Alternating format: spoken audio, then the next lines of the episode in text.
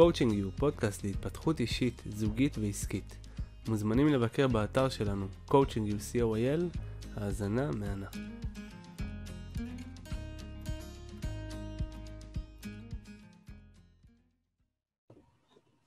אהלן עמית. אהלן נדב. מה שלומך? ברוך השם, הכל טוב, ברוך השם. שמח לשמוע. Uh, אני אשמח קצת שתספרי uh, לצופים שלנו מי את ומה את עושה. את מאמנת אצלנו באתר, uh, בסקשן של האימון האישי, uh, ואני אתן לך את הבמה להציג את עצמך. תודה. Uh, אז שלום, נעים מאוד, uh, שלום לכולם, נעים מאוד, שמי עמית ליהי עריכה. Uh, אני מאמנת אישית ומלווה בתהליכי שינוי מהותיים. היה לי קצת אה, קשה למצוא הגדרה שמתאימה למה שאני עושה בעצם, וזו ההגדרה הכי אה, קרובה אה, למה שקורה בקליניקה. אני קצת אספר עוד מעט עליי ועל מה למדתי, אבל ברמת העיקרון אני גם רוצה להגיד שאני גם מלמדת חשיבה הכרתית, לימודי ימימה, מה שנקרא לימוד מופלא, וגם כמו שאני אסביר עוד מעט אני גם משתמשת בכלים של חשיבה הכרתית בקליניקה במפגשים הטיפוליים אימוניים אצלי. אז בעצם אה, למדתי הרבה לאורך השנים, אה, הרבה כלים, זה התחיל מלימודי רוח ופילוסופיה במזרח, אה, עבר ללימודי קבלה ויהדות, הומאופתיה, ארבע שנים אני הומאופתית, אני בהכשרתי הומאופתית קלאסית, למדתי healing, למדתי קואוצ'ינג אה, קלאסי וגם אה, זכיתי להיות אה, חלק מהמחזור הראשון של הקורס טוב ומיטיב שהועבר על ידי משה שרון ואהרון דרמון הנפלאים, תודה על הזכות. ועוד הרבה הרבה כלים כולל מדיטציות, ויפאסנה, סיימתי לא מזמן גם קורס של יועצת שמחסיר אותי כיועצת תזונתית לפי רפואת הרמב"ם וככה, וממשיכים כל הזמן אה, ללמוד. סליחה? זה דוקטור גיל יוסף שחר? כן, דוקטור גיל יוסף שחר, לימודים מדהימים, מומלץ לכל אחד, ולא משנה אם הוא מטפל או לא, זה פשוט ככה מאפשר ליצור איזשהו בסיס של ידע לגבי מה טוב לי אה, לצרוך ומה לא, ויש מלא מלא דברים ללמוד, זה פשוט מדהים כמה אנחנו לא יודעים. גוף ונפש. אבל זה גם משמח, כי זה אומר שאפשר לדעת עוד. כן, רצית להגיד משהו, הזום הוא כזה מבקש. סליחה, אתה קפאת לשנייה? שומעת אותי? כן, עכשיו כן. כן, אמרתי שגוף ונפש הולכים יחד. לגמרי, ממש. אמ, אז זהו, אז בעצם למדתי מלא מלא שיטות, אה, מלא טכניקות, והן אה, כולן ברוך השם זמינות לי גם במהלך הסשן הטיפולי, זאת אומרת אין לי איזושהי העדפה לטכניקה כזו או אחרת, אני ממש משתמשת בכל הכלים שרכשתי לאורך השנים, אה, זאת אומרת שיכול להיות אה, מפגש שבו התבקש לעבוד עם, קצת עם ביירון קייטי או מפגש שמדבר על ארבע הסכמות, זאת אומרת התובנות מגיעות מכל הכיוונים, חוק המראות אה, וגם כמובן חשיבה הכרתית שהיום אנחנו נדבר על זה קצת יותר לעומק, איך באמת אפשר ליישם, איך להשתמש בכלים של חשיבה הכרתית גם בסשן טיפולי וגם, וזה מה שיפה ב, בלימוד הזה של חשיבה הכרתית, שהוא מאוד, אה, הוא, הוא נותן כלים שהם מאוד פשוטים יחסית ומאוד יישומיים. זאת אומרת, אני יכולה ללמוד את הכלים האלה ואז פשוט להכיל את אותם כלים והבנות עליי לאורך היום ובעצם להביא הטבה ושיפור לחוויה שלי את הדברים אה, ומה שנקרא להגביר שמחה, אנחנו אה, מכווני שמחה אה, ברמת העיקרון. אז זהו, אני יכולה לספר שפגשתי, אנחנו לא נדבר קצת יותר על חשיבה קראתית, אבל מבחינתי אני פגשתי לימודי ימימה אה, לפני כ-13 שנה ואני זוכרת שקדמו ל, ל, קדם למפגש הזה עם הלימוד הרגשה של תסכול מאוד מאוד גדולה שלי, שנבעה בעצם מפער שנחווה בין הידע הרוחני שלי לבין היכולת שלי למשוך אותו, מה שנקרא, לקרקע וליישם אותו ולהרגיש אה, את, ה, את ההשפעה שלו אה, בחיי היום-יום. ובגלל שהיה כזה פער גדול, אה, פשוט החלטתי לעזוב את הכל ולא לפתוח יותר ספר או לשמוע שיעור עד שמשהו יקרה שם, ואז... משבר. ממש סוג של, ממש סוג של משבר, סוג של משבר אמון אפילו ב, ב, ביכולת לקבל או לרכוש ידע שאני באמת יכולה לא רק לדבר אותו בשיחות חולין, אלא באמת לעשות את העבודה והייתי אה, צריכה איזה משהו נוסחתי כזה, ממש מין סוג של נוסחאות להכיל על כל מיני רגשות שעלו וכל מיני אה, סיטואציות שנוצרו בחיים שאני ראיתי שאני, אה, אתה יודע, זה מאוד מזכיר, במחילה שאני ככה הולכת קצת לצד, אבל יש, אה, אה, אם אתה מכיר, ככה קצת לצד, ספר המתים והחיים הטיבטי, ובספר המתים והחיים הטיבטי יש אה, שיר, חמשיר כזה, שנקרא אוטוביוגרפיה בחמישה פרקים.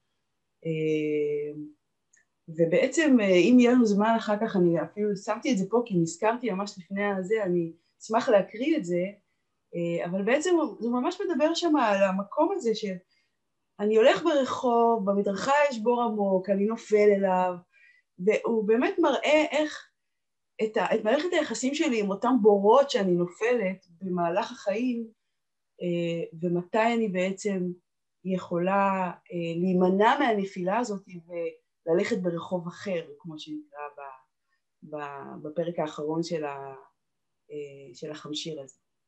אז באמת, ואז ברוך השם, השם כמו שהוא שולח ככה בדיוקים הנפלאים אה, הגיעה ההזדמנות ללמוד אה, חשיבה הכרתית ובאמת אה, אחרי קצת אפשר להגיד קושי בשיעורים הראשונים כי בעצם באתי מהאקדמיה והאקדמיה יש לה דרך מסוימת ללמד. אנחנו עובדים עם שכל, עם דברים מאוד ברורים, צריך להבין הכל, הכל צריך להיות לוגי אה, אז היו לי קשיים בהתחלה ככה להבין שיש פה אה, הבנה מסוג אחר, בעצם זה גם כן אה, חלק מהעניין, ואז זה כמו נשבתי בלימוד, ובאמת היום הוא מהווה החלק הארי בדרך שאני חיה את חיי, והוא תופס חלק מאוד נכבד בדרך שבה אני מנהלת סשן טיפולי ו... אימוני. את מעבירה גם סדנאות של אה, חשיבה הכרתית. כן, כן, גם, אני גם מלמדת חשיבה הכרתית ואני גם אה, מלמדת התפתחות אישית. האמת, זה התחיל נורא יפה עם איזו קבוצה לפני כמה שנים שהתחילה ו... ועשיתי ככה מין סבב בין המשתתפות, מה שנקרא תיאום ציפיות, מה, מה, למה באת, מה, מה את רוצה לקבל פה, כדי באמת, כי יש ברוך השם שפע אה, שרק רוצה אה, אה, לצאת החוצה. ואחת מהלומדות, אחת מהמשתתפות בעצם אמרה שמה שהיא הייתה שמחה, היא סיפרה שהיא למדה לימודי ימימה שנתיים וזה היה לה לא ברור, לא מובן והיא הייתה מאוד שמחה אם מישהו היה מוריד לה את זה לשפת יום יום כדי שהיא באמת, כי היא מבינה כמה, כמה עומקים יש בלימוד הזה אבל עדיין היה לה קשה כי השפה היא מאוד אה, ייחודית, השפה של אלימה, אנחנו נראה את זה גם עוד מעט קצת שנדבר קצת יותר על העניין, ובעצם... ולא, ולא, בעצם לא הצליחה להוריד את זה לכדי יישום? לא, זה לא שהיא לא הצליחה להוריד את זה לכדי יישום, הניסוחים והמילים השאירו את זה במקום יחסית גבוה, והיא הייתה צריכה מישהו שככה יתרגם לה את זה יותר לשפה יומיומית. ומבחינתי היא פשוט, היא כל כך שמחה אותי בבקשה שלה, כי זה היה ממש פתח לבוא ולדבר את מה שאני חיה בעצם, את, ה, את הדרך שבה אני אה, עובדת וחווה דברים, ובעצם זו הייתה נקודת הפתיחה, ושם זה התחיל. יפה, אני אשמח שתספרי קצת לקהל הצופים שלא כל כך אה, מכיר, אנחנו הרבה מדברים על השיטה ימימה, חשוב לציין שימימה זו בעצם הייתה מישהי שהיא פיתחה את השיטה הזאת. כן, בהחלט, בהחלט, וואו, אה, זכר צדיקה לברכה, ימימה אביטל, אה, היא נפטרה מהעולם בשנת 99, ואני לצערי לא זכיתי ללמוד ישירות ממנה. יש הרבה, היא העמידה אה, סוללה נכבדה של מורים ומורות לשיטה הזאת שנקראת חשיבה הכרתית. יש בה, אני חושבת, זוכרת שאחד הדברים, יש, יש שתי אנקדוטות לפחות שאני רוצה לספר קצת על ימימה. הראשונה, היא הייתה מאוד מאוד גבוהה, עליה שלום, היא הייתה מאוד מאוד גבוהה רוחנית. אמ, ו, ו, ואחד הדברים שאפשר היה לראות את זה דרך, זאת אומרת, לראות את הגובה הרוחני שהיא הייתה בו, זה העניין הזה שהיא קלטה שהטבע האנושי נוטה לייחס למורה את הדברים שהוא מלמד. זאת אומרת, אנחנו, יש לנו נטייה לעשות איזושהי הדרה של המורה, לעשות איזושהי, איזושהי אידאליזציה, לחפש לנו איזה גורו שיגיד לנו מה לעשות. והיא הבינה את זה מאוד לעומק, עד לרמה כזאת שכשהיא הייתה מעבירה את השיעורים והייתה בעצם נותנת את החלקים לתלמידים שלה, בשנים האחרונות היא כבר הייתה יושבת, ב... הם לא היו רואים אותה, הם רק היו שומעים. זאת אומרת, הכל כדי לא, שלא יקשרו את החומר שהיא מעבירה, את מה שיוצא ממנה, לדמות שלה. שזאת מחשבה מדהימה. מבחינתי היא אפילו הייתה מכסה, שנייה, היא הייתה מכסה לפעמים את הפנים שלה כדי שלא יראו ויזהו ויחברו את המילים שהיא אומרת לפנים ולדמות. שזה וואו, זה... רצית לא- לשאול מה? כן, אני לא מצליח אבל להבין למה. זה בא ממקום של ענווה? מאוד, ענווה וגם, ודיוק. זה בדיוק הדיוק, הדיוקים שאנחנו מדברים עליו, עליהם בחשיבה הכרתית. זאת אומרת, היא מבינה שהיא צינור להעביר שפע של אור, והיא העבירה, היא הורידה שפע של אור אה, לפה, והיא לא רצתה ולו לרגע, זאת אומרת, היא עשתה מה שהיא יכולה כדי, שה... כדי להתבטל בפני אותו דבר שרוצה לעבור דרכה. וזה, וואו, זה פשוט, הלוואי שכל המורים יהיה להם את התפיסה הזאת של באמת אה, להיות צינור נקי בדיוק, שמעביר את האור בלי, בלי כל מיני אה, התערבבויות עם הנפשי רגשי של המורה. בהומופתיה קוראים לזה, אה, ההומופת למשל צריך להיכנס למקום אה, אה, אה, רוחני, נפשי, שבו הוא נהיה הצופה הבלתי משוחד. הצופה הבלתי משוחד, זה אה, מושג שאני קיבלתי עוד בהומואפתיה, שבעצם בא ואומר המטפל חייב לבוא ממקום מאוד מאוד נקי על מנת שהוא לא יראה את זה שמולו דרך הפריזמה של עצמו, כי אז בעצם הוא צובע את הדמות בצבעים שלו, ואז הוא בעצם, הוא מגיב לעניינים שלו ולא למה שמתבקש על ידי המטופל. זאת אומרת, יש פה הרבה עבודה אה, אה, עצמית, אישית של המטפל, אה, של המלווה, של המורה, לבוא וכמובן ליישם את החומר שהוא מלמד על עצמו כמה שאפשר ו- ו- ולהבין שאנחנו צריכים לשאוף למצב של בלתי משוחדות אה, כדי באמת לעזור ב- ב- כמיטב היכולת לזה שמבקש את אה, עזרתנו. זאת אומרת להיות נקי מאינטרסים. בדיוק. ומעניינים. תראה, אנחנו כולנו, לכל אחד יש את העניינים שלו, זה ברור. אה, אבל אה, ככל שמודעים יותר ונוכחים יותר ומכירים בזה יותר, אז מצמצמים את ההשפעה ואת העוצמה ומפנים מקום למה שבאמת רוצה להתגלות. עוד, עוד אנקדוטה אחת לפני שאנחנו ממשיכים לגבי ימימה, אה, יש איזה סיפור שהגיע איזה אה, בחור אמריקאי, איזה סופר אמריקאי, שרצה לכתוב עליה ספר אה, כבר אז, והיא סירבה וסירבה וסירבה, ו... והוא התעקש והתעקש והתעקש, ובסוף כשהיא הסכימה, היא אמרה לו, אוקיי, אני מסכימה בתנאי שהספר יהיה ריק, ובסופו יהיה כתוב, אני השם רופאיך. וואו. שכל הספר יהיה ריק ויהיה בסוף משפט, אני השם רופאיך. בדיוק. זאת אומרת... מבין איזה, איזה אישה מדהימה. וואו. מה הוא עשה בסוף, אם אפשר לשאול? אה, אני משערת שחייך והמשיך לדרכו. יפה. כי היום יש ספרים על, כאילו על השיטה ושל התלמידים שלה כנראה שכתבו. כן, אבל זה לא משהו שהיא כתבה. היא, היא פשוט הורידה חלקים, קוראים לזה. אוקיי. אז אה, בואי נתחיל ונראה את השיטה. בשמחה. אה, אז מה זה חשיבה קראתית? אני הולכת עכשיו לשתף אה, מסך.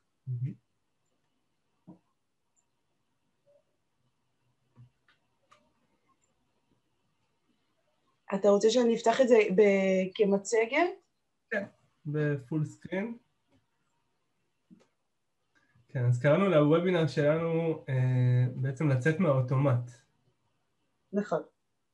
אה, אז בעצם למה, מה, מה זה בעצם האוטומט? אה, אנחנו עוד מעט אה, נדבר על זה קצת יותר לעומק. אני רוצה קודם כל אולי שנתחיל אה, קצת על חשיבה הכרתית, על השיטה עצמה, ואז נראה לאן זה לוקח אותנו מבחינת המצגת. זה בסדר מבחינתך? כן, בהחלט. מעולה, מעולה. אז, אז באמת על חשיבה הכרתית, מבחינת שיטה, זה, זה לימוד שהוא נוגע ברבדים השונים של הנפש ושל, וכל הרבדים של האדם בכללותו. זו שיטה שמאפשרת היכרות מחודשת עם החלקים שמרכיבים את האדם, שזה גם חלקי מהות, אבל גם חלקי עומס וחלקים חוסמים, וההיכרות הזאת מתאפשרת על ידי שימוש בכלים נרכשים, זה בדיוק מה שאמרתי, שהם מאוד יישומיים, ומתאפשרת ראייה נוכחת של המתרחש, במה שנקרא put aside, לשים בצד את כל הדרמות ואת כל הערבובים ולראות דברים נכוחה, לצאת מההרגליות אה, של הרגש וה, והתגובה אה, ובעצם לזכות או לאפשר בחירה מחודשת, יזומה, אה, כלומר הכרתית של תגובות, רגשות והתנהלות מול המציאות והאנשים שאנחנו אה, פוגשים במציאות. זאת אומרת, השיטה הזאת היא גם מאפשרת לי היכרות עם עצמי, ועל ידי ההיכרות הזאת עם עצמי ועם החלקים שלי, סליחה, אני יכולה אה, בעצם אה, לעשות כל מיני מהלכים שמאפשרים לי אה, לבחור את הרגשות שלי, לבחור את ההתנהגות שלי, ובעצם לצאת מהאוטומט, אנחנו אה, נראה את זה אה, בהמשך. זאת אומרת, זה גם להיות בהכרה וגם להיות בהיכרות. גם להיות בהכרה וגם מה? וגם להיות בהיכרות עם עצמי. נכון. ההכרה, החשיבה הכרתית, במילה הכרתית יש גם את ההכרה באמת, סליחה, ויש גם את ה, באמת את הפעולה הזאת של ההתוודעות, של ההיכרות שלי אה, עם עצמי, עם מהותי ועם כל חלקיי. באופן כללי עכשיו, חשוב לי מאוד להגיד, אה, מאוד לא פשוט אה, לבוא ולתמצת את, ה, את האסנס של אה, הלימוד הזה שנקרא, השיטה הזאת שנקראת חשיבה הכרתית. אני מנסה לא לעשות עוול לשיטה ובאמת אני מביאה אותה מהפן שלי, מההבנה שלי את הדברים וביכולת תמצות שאני הצלחתי לגייס. אז זה אה, קצת לא פשוט. אפשר להגיד באופן כללי שהמטרה של חשיבה הכרתית זה להביא איזון למערכת הרגשית. הרי אנחנו יודעים בעצם שהתנועה של החיים היא למעלה ולמטה, ולמעלה ולמטה, רבי נחמן קורא לזה רצו ושוב,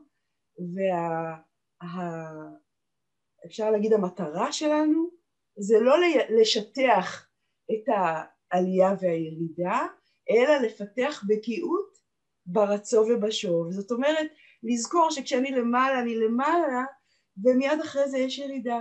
וכשיש ירידה אז אני למטה וזה בסדר, ומיד אחרי זה תהיה עלייה, וככה זה עובד, בלי לתת לזה להשפיע על, עליי ועל ההתנהלות שלי אה, יותר מדי. אה, אז בעצם ההבאה של האיזון זאת המטרה, ואנחנו עושים את זה על ידי כל מיני כלים אה, של ניקוי, אה, כלים שעוזרים לצמיחה, שחרור של עומסים, הכרת הטוב, חיזוק הנבנה, שחרור המיותר, שבעצם אפשר להגיד שהכלי המהותי והעוצמתי ביותר אה, ש, שיושב בבסיס זה הקשב, ה, היכולת להקשיב פנימה, להתבונן, להיות יותר נוכח ולהכיר עוד ועוד את החלקים שנמצאים ורוכשים במציאות הפנימית. זאת אומרת, הקשב הוא זה שמאפשר את ההתחלה בהבחנה של החלקים השונים שאני נושאת בתוך המערכת האישית שלי. כשאנחנו אומרים קשב, למה אנחנו בדיוק מתכוונים? זאת אומרת, אה, קשב למה? קשב, אה, תראה, הקשב יכול להיות אה, מובא גם בלראות, בראייה פנימית, בהתבוננות פנימה, אבל הקשב הוא בעצם להכל, הוא גם לחוויה הפיזית שלי, האם אני נינוחה עם הגוף, האם אני מרגישה קיבוץ, האם אני מרגישה התרחבות, אגב ויפאסנה למשל מאוד מאוד מלמדת את המקום הזה לעומק. ויפאסנה זה סדנת שתיקה.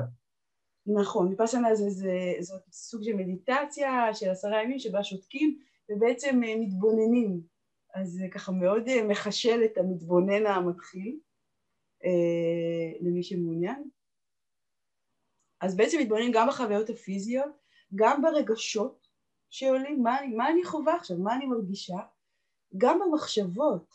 לפעמים, אתה יודע, בסשן הטיפולי אני ממש אומרת למתאמנים, כמו תדמה אה, מין בית קולנוע פנימי שאתה הצופה הראשי יושב על כורסה נוחה ומסתכל על מסך גדול ורואה את המחשבות שעוברות כמו על באנרים כאלה והן פשוט חולפות ו- ו- וזאת שיטה למשל להתחיל להתוודע עוד למה שקורה פנימה כי בעצם כל מה שקורה פנימה במידה כזו או אחרת משפיע עליי וגם על ההתנהגות החיצונית שלי, אז אנחנו, המטרה שלנו היא קודם כל לראות את זה. אוקיי. Okay. Okay. אז מה זה בעצם האוטומט? אז זה אוטומט, אוקיי. אז מה זה אוטומט? בשפה הימינאית אנחנו לא משתמשים במילה אוטומט, אלא אה, במילה יותר הרגליות. ואנחנו עוד גם אה, אה, נראה איך זה, איך זה קורה. אז מה זה אוטומט בעצם? אנחנו יכולים לבוא ולהגדיר שזה הפעמים שבהם התגובה שקורית אה, או הרגש שעולה קורים אוטומטית בלי אה, שאני, יש לי אפשרות לבחור אותם. זאת אומרת, יש איזשהו משהו שכמו קובע לי התנהגות. אה, אני, אני כאילו לא שם, אני לא נוכחת, ואותו משהו כמו משתלט עליי וקובע לי התנהגות שהיא הרבה פעמים ידועה מראש. ו- והאוטומט הוא, הוא גם הרבה, אפשר להגיד, יושב על מין סוג של התניה. זאת אומרת, אם קורה X, אני מגיבה Y, או אם קורה uh, A, אני חווה B. זאת אומרת, זה uh, תמיד בא עם איזשהו טריגר במרכאות, שמפעיל איזשהו, אנחנו נראה מה הוא מפעיל, הוא בעצם מפעיל רישום עבר. רישום עבר זה, זה גם... בעולם ימי, בשיטת ימימה, רישום עבר. נכון, נכון. זה, זה, אנחנו, אני, אני אחלוק איתכם, איתך ועם הצופים, אה, כמה מהמושגים והמונחים שיושבים אה, בבסיס של חשיבה הכרתית, אה, ואז יהיה יותר קל ככה להבין את, ה, את הראייה ואיך עובדים עם זה. אז בעצם אפשר להגיד שבבסיס של ההרגליות יושב מה שנקרא רישום עבר, שהוא בעצם, מה זה רישום עבר? רישום עבר זה רגש, אה, הוא, הוא הרבה פעמים, הוא כולל רגש ופרשנות וחוויה גופנית, זה מין סט כזה שבא ביחד, שהוא נרשם בעבר. סליחה שאני קוטע אותך, זה, זה סוג של זיכרון בעצם? סליחה, עוד פעם? זיכרון ש... ממשהו מחוויה שקרתה לנו? כן, כן, אפשר לקרוא לזה סוג של זיכרון שנרשם, שהוא לא רק, אה, הוא חווייתי, זאת אומרת הוא אה, שכלי, אה, רגשי, פיזי, הרבה פעמים הוא מכין את כל הרבדים האלה מאיזושהי מציאות שנחוותה בעבר והזיכרון הזה נמצא אצלנו, אנחנו הרבה פעמים, זה זיכרון, זה, אנחנו מדברים עכשיו על זיכרונות, זיכרונות שהם שליליים, כן? זאת אומרת שהם לא מטיבים איתנו. הזיכרון הזה הוא הרבה פעמים רשום במערכת האישית שלנו והוא בעצם ברגע שיש איזשהו טריגר לאותו רישום, הרישום הזה בעצם עולה ומציף וכמו משתלט על המערכת הן ברמה הפיזית הן ברמה הרגשית והן ברמה השכלית מבחינת הפרשנויות שניתנות והוא קובע בעצם אה, התנהגות, רגש ותגובה. זה קצת מזכיר לי את אה, מודל אפרת. נכון, זה מאוד מזכיר את מודל אפרת ואנחנו עוד מעט נדבר על מודל אפרת וגם נעשה קצת הבחנות אה, בין אה, מודל אפרת לחשיבה הכרתית. אוקיי. אוקיי, אה, אז אנחנו ממשיכים. בואו ניקח, נראה כמה סיטואציות, הם, יש המון סיטואציות, הרי זה קורה לנו כל הזמן, כל יום, והרבה פעמים אפשר להגיד כל היום, מתי אנחנו מופעלים בעצם. למשל, דוגמה, מישהו מדבר בקול רם, אצלי רשום במערכת או אצל האדם רשום במערכת שכשמישהו מדבר בקול רם הוא כועס וכשמישהו כועס אני באוטומט שלי מתכווצת ועולה בי פחד, אוקיי? זה למשל דוגמה לרישום עבר, שאחר כך כמובן קובע התנהגות. אה, עוד דוגמה, אה, ובאמת אפשר, זה באמת אה, הרבה מאפרת אה, בהסתכלות של הפרשנויות, אבל אנחנו עוד נראה באמת ההבדלים. אה, אני מחכה לשיחת טלפון שלא מגיעה, אה, אז כבר יש פרשנות, לא רוצים אותי, אני לא מוערך, ועולה הרגש של הרגשת אה, דחייה ולא רצוי. אה, סיטואציה שאנחנו הרבה מכירים. זה קלאסי ממש. כן, קלאסי, מי שעקף אותי בכביש. אה, בדרך כלל אנחנו פחות מייחסים את הלא מוערך, לא רואים אותי, אנחנו ישר מרגישים את הכעס, את העצבים, ומתחילים במי הוא בכלל, ומי אתה, והפי של אבא שלך, ויוצאות עוד כל מיני ככה מילים שעדיף לא להגיד אותם בשידור חי, שזה גם, אגב, אה, כשכתבתי את הדוגמה הזאת ישר עלה לי במחשבה החוק המראות בעצם, שברגע שאני רואה את האחר נוהג אה, כמו שהוא נוהג וזה מפעיל אותי, וזה בדיוק העניין, המפעיל אותי, אז אה, כנראה שיש לי פה עבודה לעשות עם עצמי לפני שאני יכול להסביר לו איך אמורים להתנהג בכביש. זאת אומרת, יש פה עניינים אני שם לב שמשהו מפעיל אותי, זה אומר שיש לי עבודה לעשות עם המשהו הזה. לגמרי, ממש. בעצם זה טוב שזה קורה.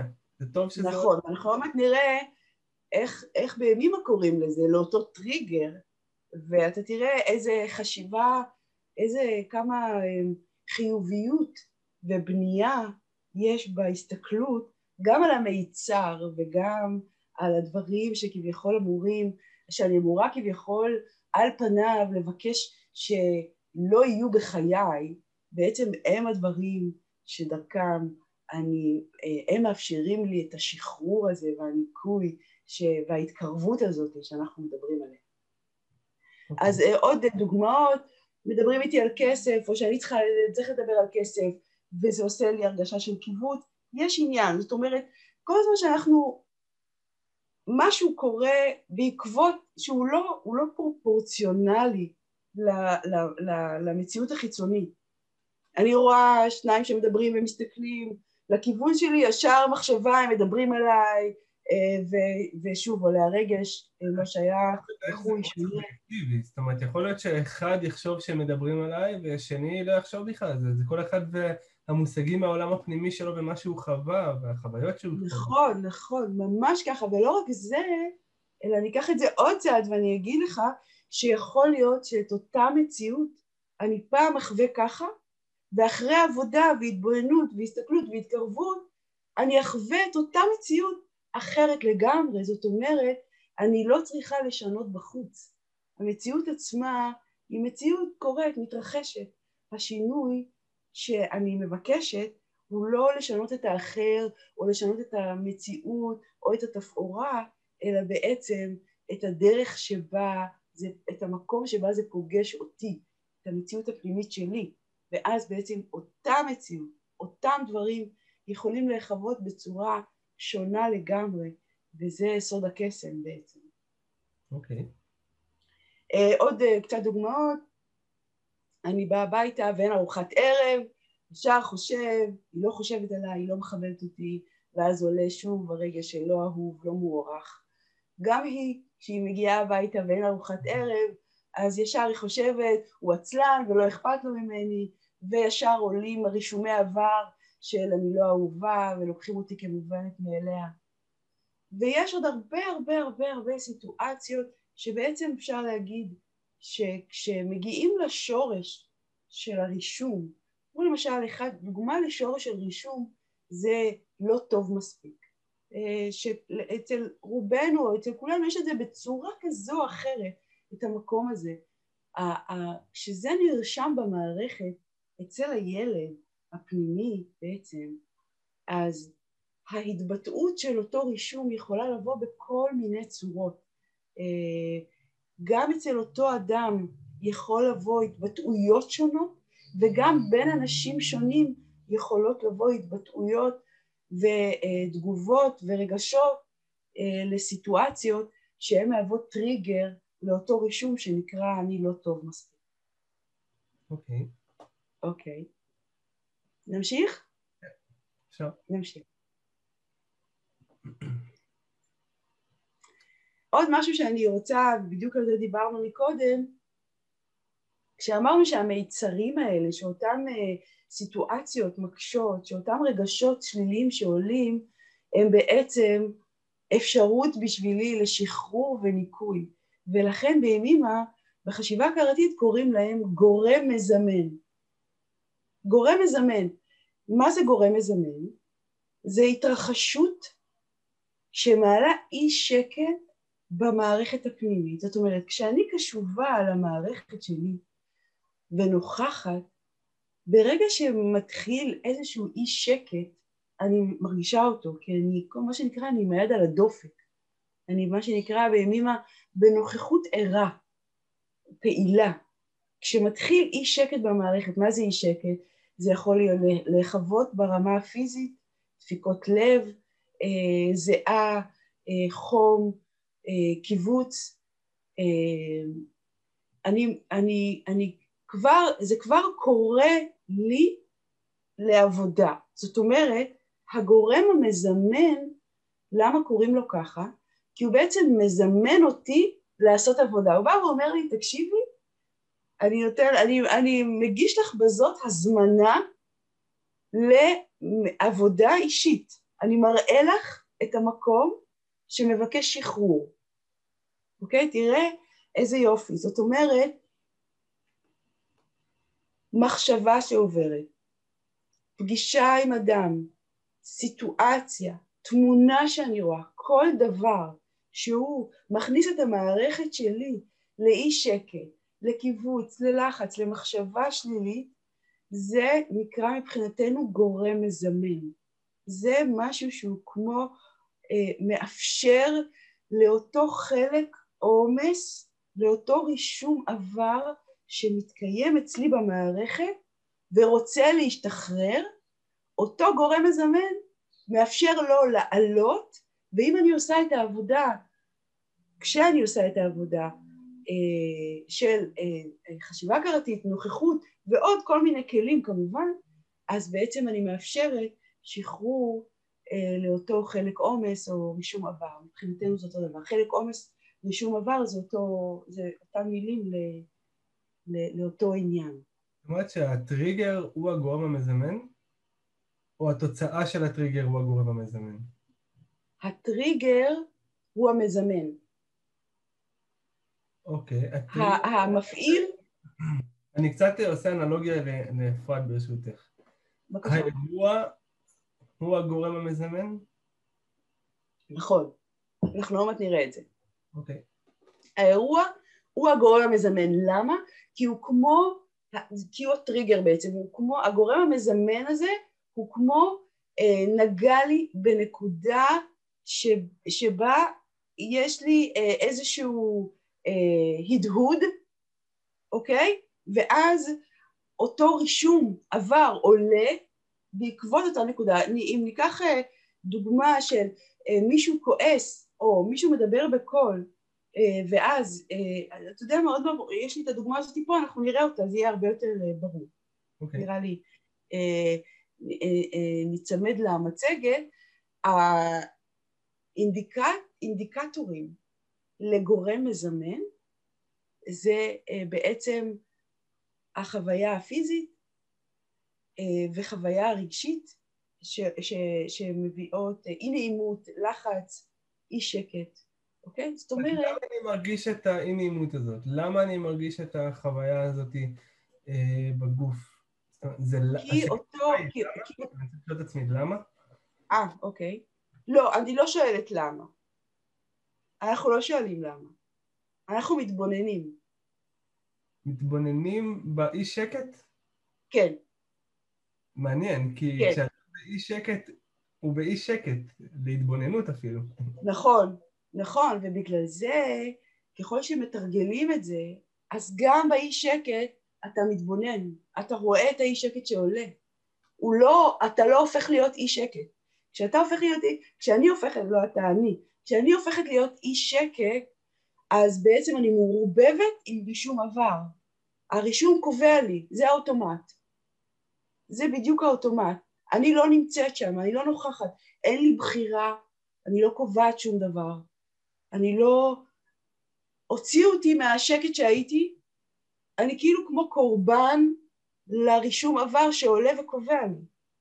בגלל אותו גורם מזמן, בגלל אותו טריגר. ההיגיון שלי אומר לי שאדם נכנס למצב של אי שקט, הוא רוצה לחזור לשקט שלו, לא להתבונן עכשיו באי שקט. ההתבוננות היא הדרך, היא תחילתה של הדרך לחזור לאי שקט. עכשיו אנחנו לא לש... מנסים להשקיט שום דבר, אנחנו רוצים לראות. זה המנח הפנימי שבו אה, אנחנו נמצאים. אנחנו מבקשים לראות מה קורה, קודם כל.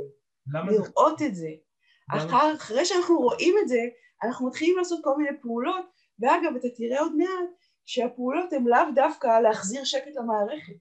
זאת אומרת, השקט יחזור למערכת כתוצר לוואי של פעולות שאנחנו עושים. אוקיי? Okay. Okay? אנחנו נראה את זה עוד מעט, אני מקווה שזה יהיה ברור. אוקיי. Okay. נמשיך? מעולה. אז אפרת, דיברנו על אפרת. אפרת הוא מודל אה, קליטת מציאות מדהים, אני בטוחה שהרבה אנשים מכירים אותו, הרבה אנשים עובדים איתו, אה, הוא יושב בבסיס אני חושבת של כל סשן אימוני, כי באמת הוא עוזר לראות את הדברים בצורה מאוד אה, ברורה, יש לנו את ה... אה, האמת לפני האירוע, קודם לאירוע זה בעצם הקליטה של המציאות בחמשת החושים שלנו, לפעמים יש כאלה שאומרים ששת החושים, אה, אה, האירוע יש את הפרשנות לאירוע, אה, שבעצם היא יושבת על אה, כל מיני אה, אמונות שיושבות אצלי במערכת ועולם התוכן שלי בכללותו.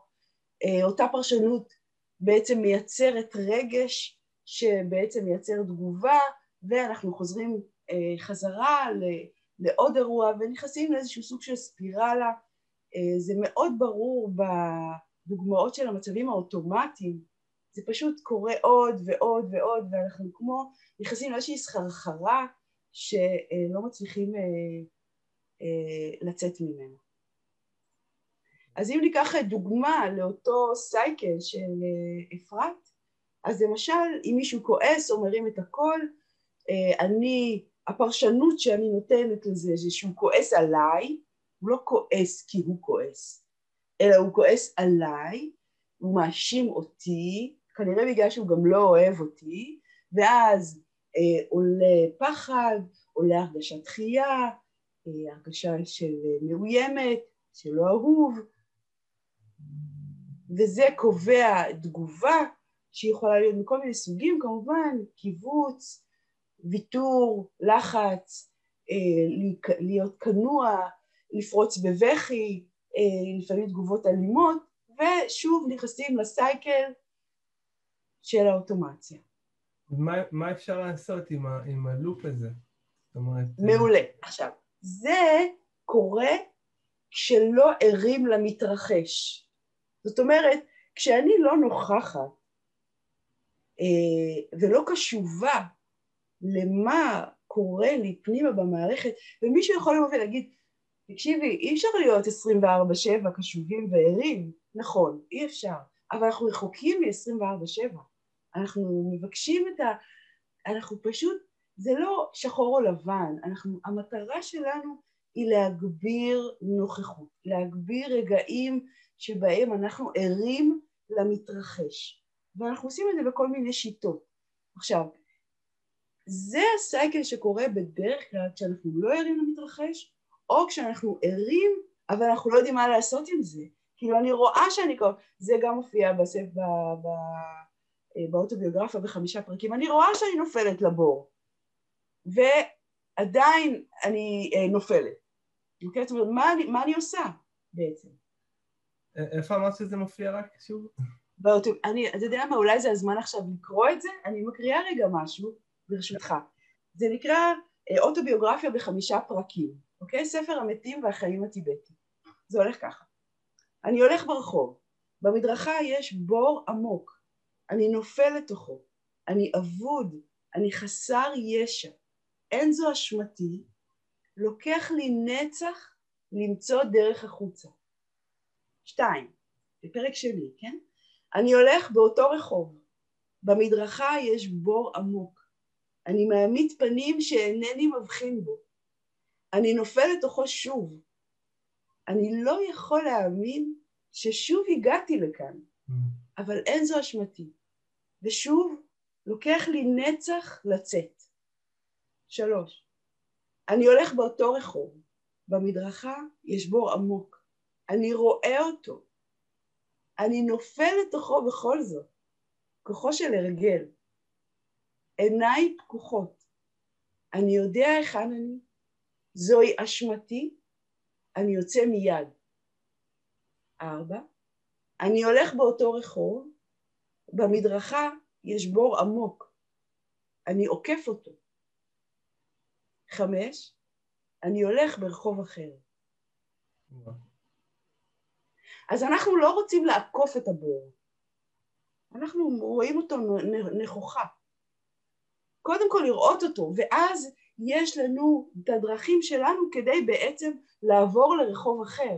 זאת אומרת, לא לחוות את הנפילה הזאת באותו רחוב עוד פעם ועוד פעם ועוד פעם, עד שאני מבינה שזאת אחריות שלי, ועד שאני מבינה שיש פה הרגל שקובע לי, ועד שאני מבינה ומבינה, ואז, ואז אני לוקחת אחריות, רואה את הבור, עוקפת אותו, והולכת ברחוב אחר, שגם בו יש את הבורות שלו, מסתבר, ראה לחיים, אבל כבר יש לי כלים, אני כבר רואה, אני מוכנה, אני לוקחת אחריות, אוקיי? זה היה כנראה זה התבקש, אה, הקריאה של האוטוביוגרפיה בחמישה פרקים, כי זה באמת משהו שככה ללכת לאורו, זה קורה אה, בכל מיני דברים בחיים שלנו, ואפשר להגיד שבכל מיני תחומים אנחנו ממוקמים אחרת בגרף. זאת אומרת, יש תחום שאני רק בפרק הראשון, יש תחום שאני בכלל בבית השלישי, אני כבר קולטת, אני רואה, זה, וכל, ואנחנו כל הזמן משחקים, זה המטרה שלנו, זה פשוט ללכת ברחוב אחר. מי כתב את האוטוביוגרפיה בחמישה פרקים? אה, סוגיאל רינפונצ'ה. רינפונצ'ה. סוגיאל רינפונצ'ה. את יודעת מתי זה נכתב אגב? זה לפני... או, זה, זה נכתב אה, לפני לא מעט שנים, בוא נגיד, בוא נגיד לך, אבל זה באמת אה, קשור לרוחניות, לדרך שבה הרוחניות הטיבטית רואה את הדברים. הספר יצא לאור אה, בשנת 96. מעניין. כן, מאוד מעניין. די חופף עם ימימה. תקשיב, אם אתה מסתכל ברמה הרוחבית, יש כל כך הרבה שיטות ו- ו- ותנועות ו- ולימוד רוחני שהכל מדבר בעצם על אותו דבר, פחות או יותר. העניין שלנו הוא יותר הדיוקים וההדהוד, ההדהוד הפנימי. כי אני יכולה להגיד לך, למשל אני למדתי המון פילוסופיות אה, מזרח אה, ולימודי רוח, אבל כשאני פגשתי קבלה ויהדות, ההדהוד היה אחר לגמרי. זאת אומרת, הרבה פעמים שאפילו זה נשמע כאילו אותו דבר, ואני יכולה להגיד, אה, אבל בזה אמרו ככה, וואי, זה בדיוק כמו זה, ו... אבל משהו בנשמה, זאת אומרת, זה מתחבר אליי הרבה יותר, אז, אז, אני, אז אני שמה שמה את uh, יהבי, מה שנקרא. אז אותו דבר עם זה, זה נורא, נורא יפה, uh, אבל uh, אם, אני, אם אתה שואל אותי זה, או חומרים שקשורים, חומרים שאני למשל לומדת ועובדת איתם, אני מעדיפה את הדברים שיותר קרובים אליי. אין כמו בבית. אין כמו בבית, אין ספק, ויש לנו יופי של בית, וואו, השתבח שמו לעד. נמשיך.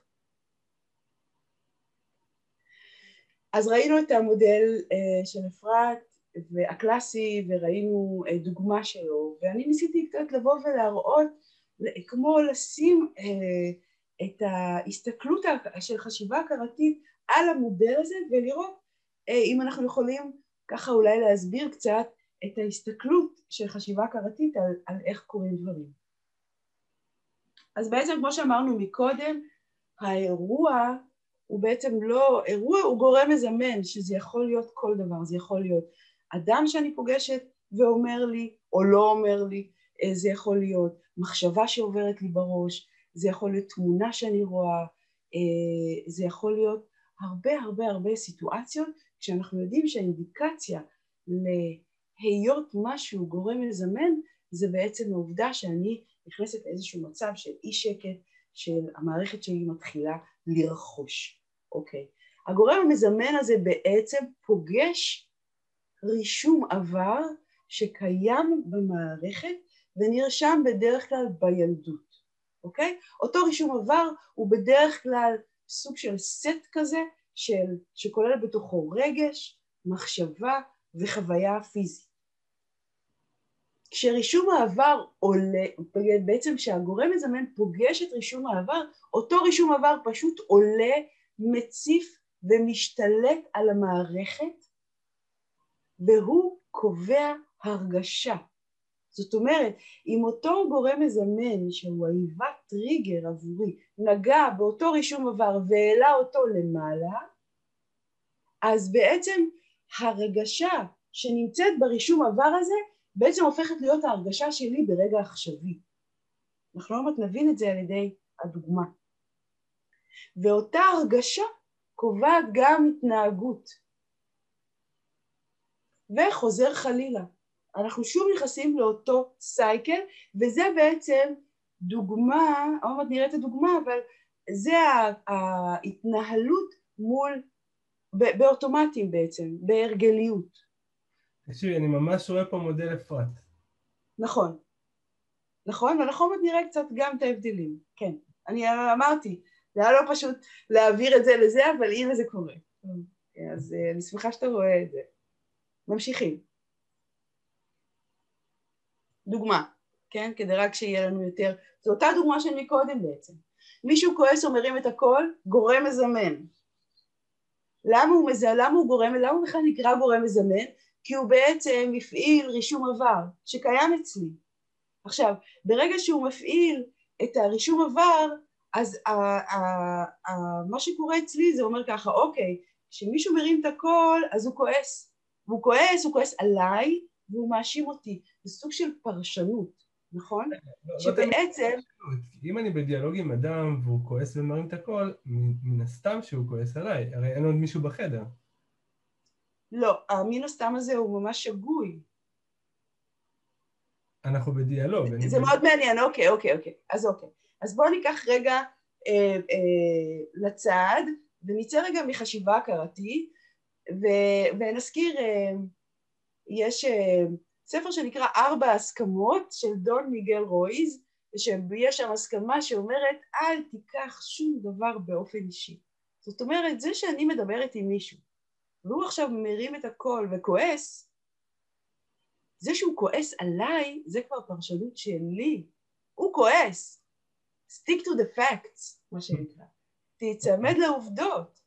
זה שאני מבינה את זה כי זה נראה ככה ועל פניו שהוא כועס עליי, זה, זה אם, או, נקפוץ רגע לברון קייטי, מה היא אומרת? האם זו האמת? האם זו רק האמת?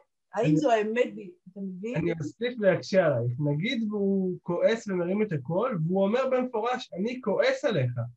אז מה? אוקיי, אוקיי.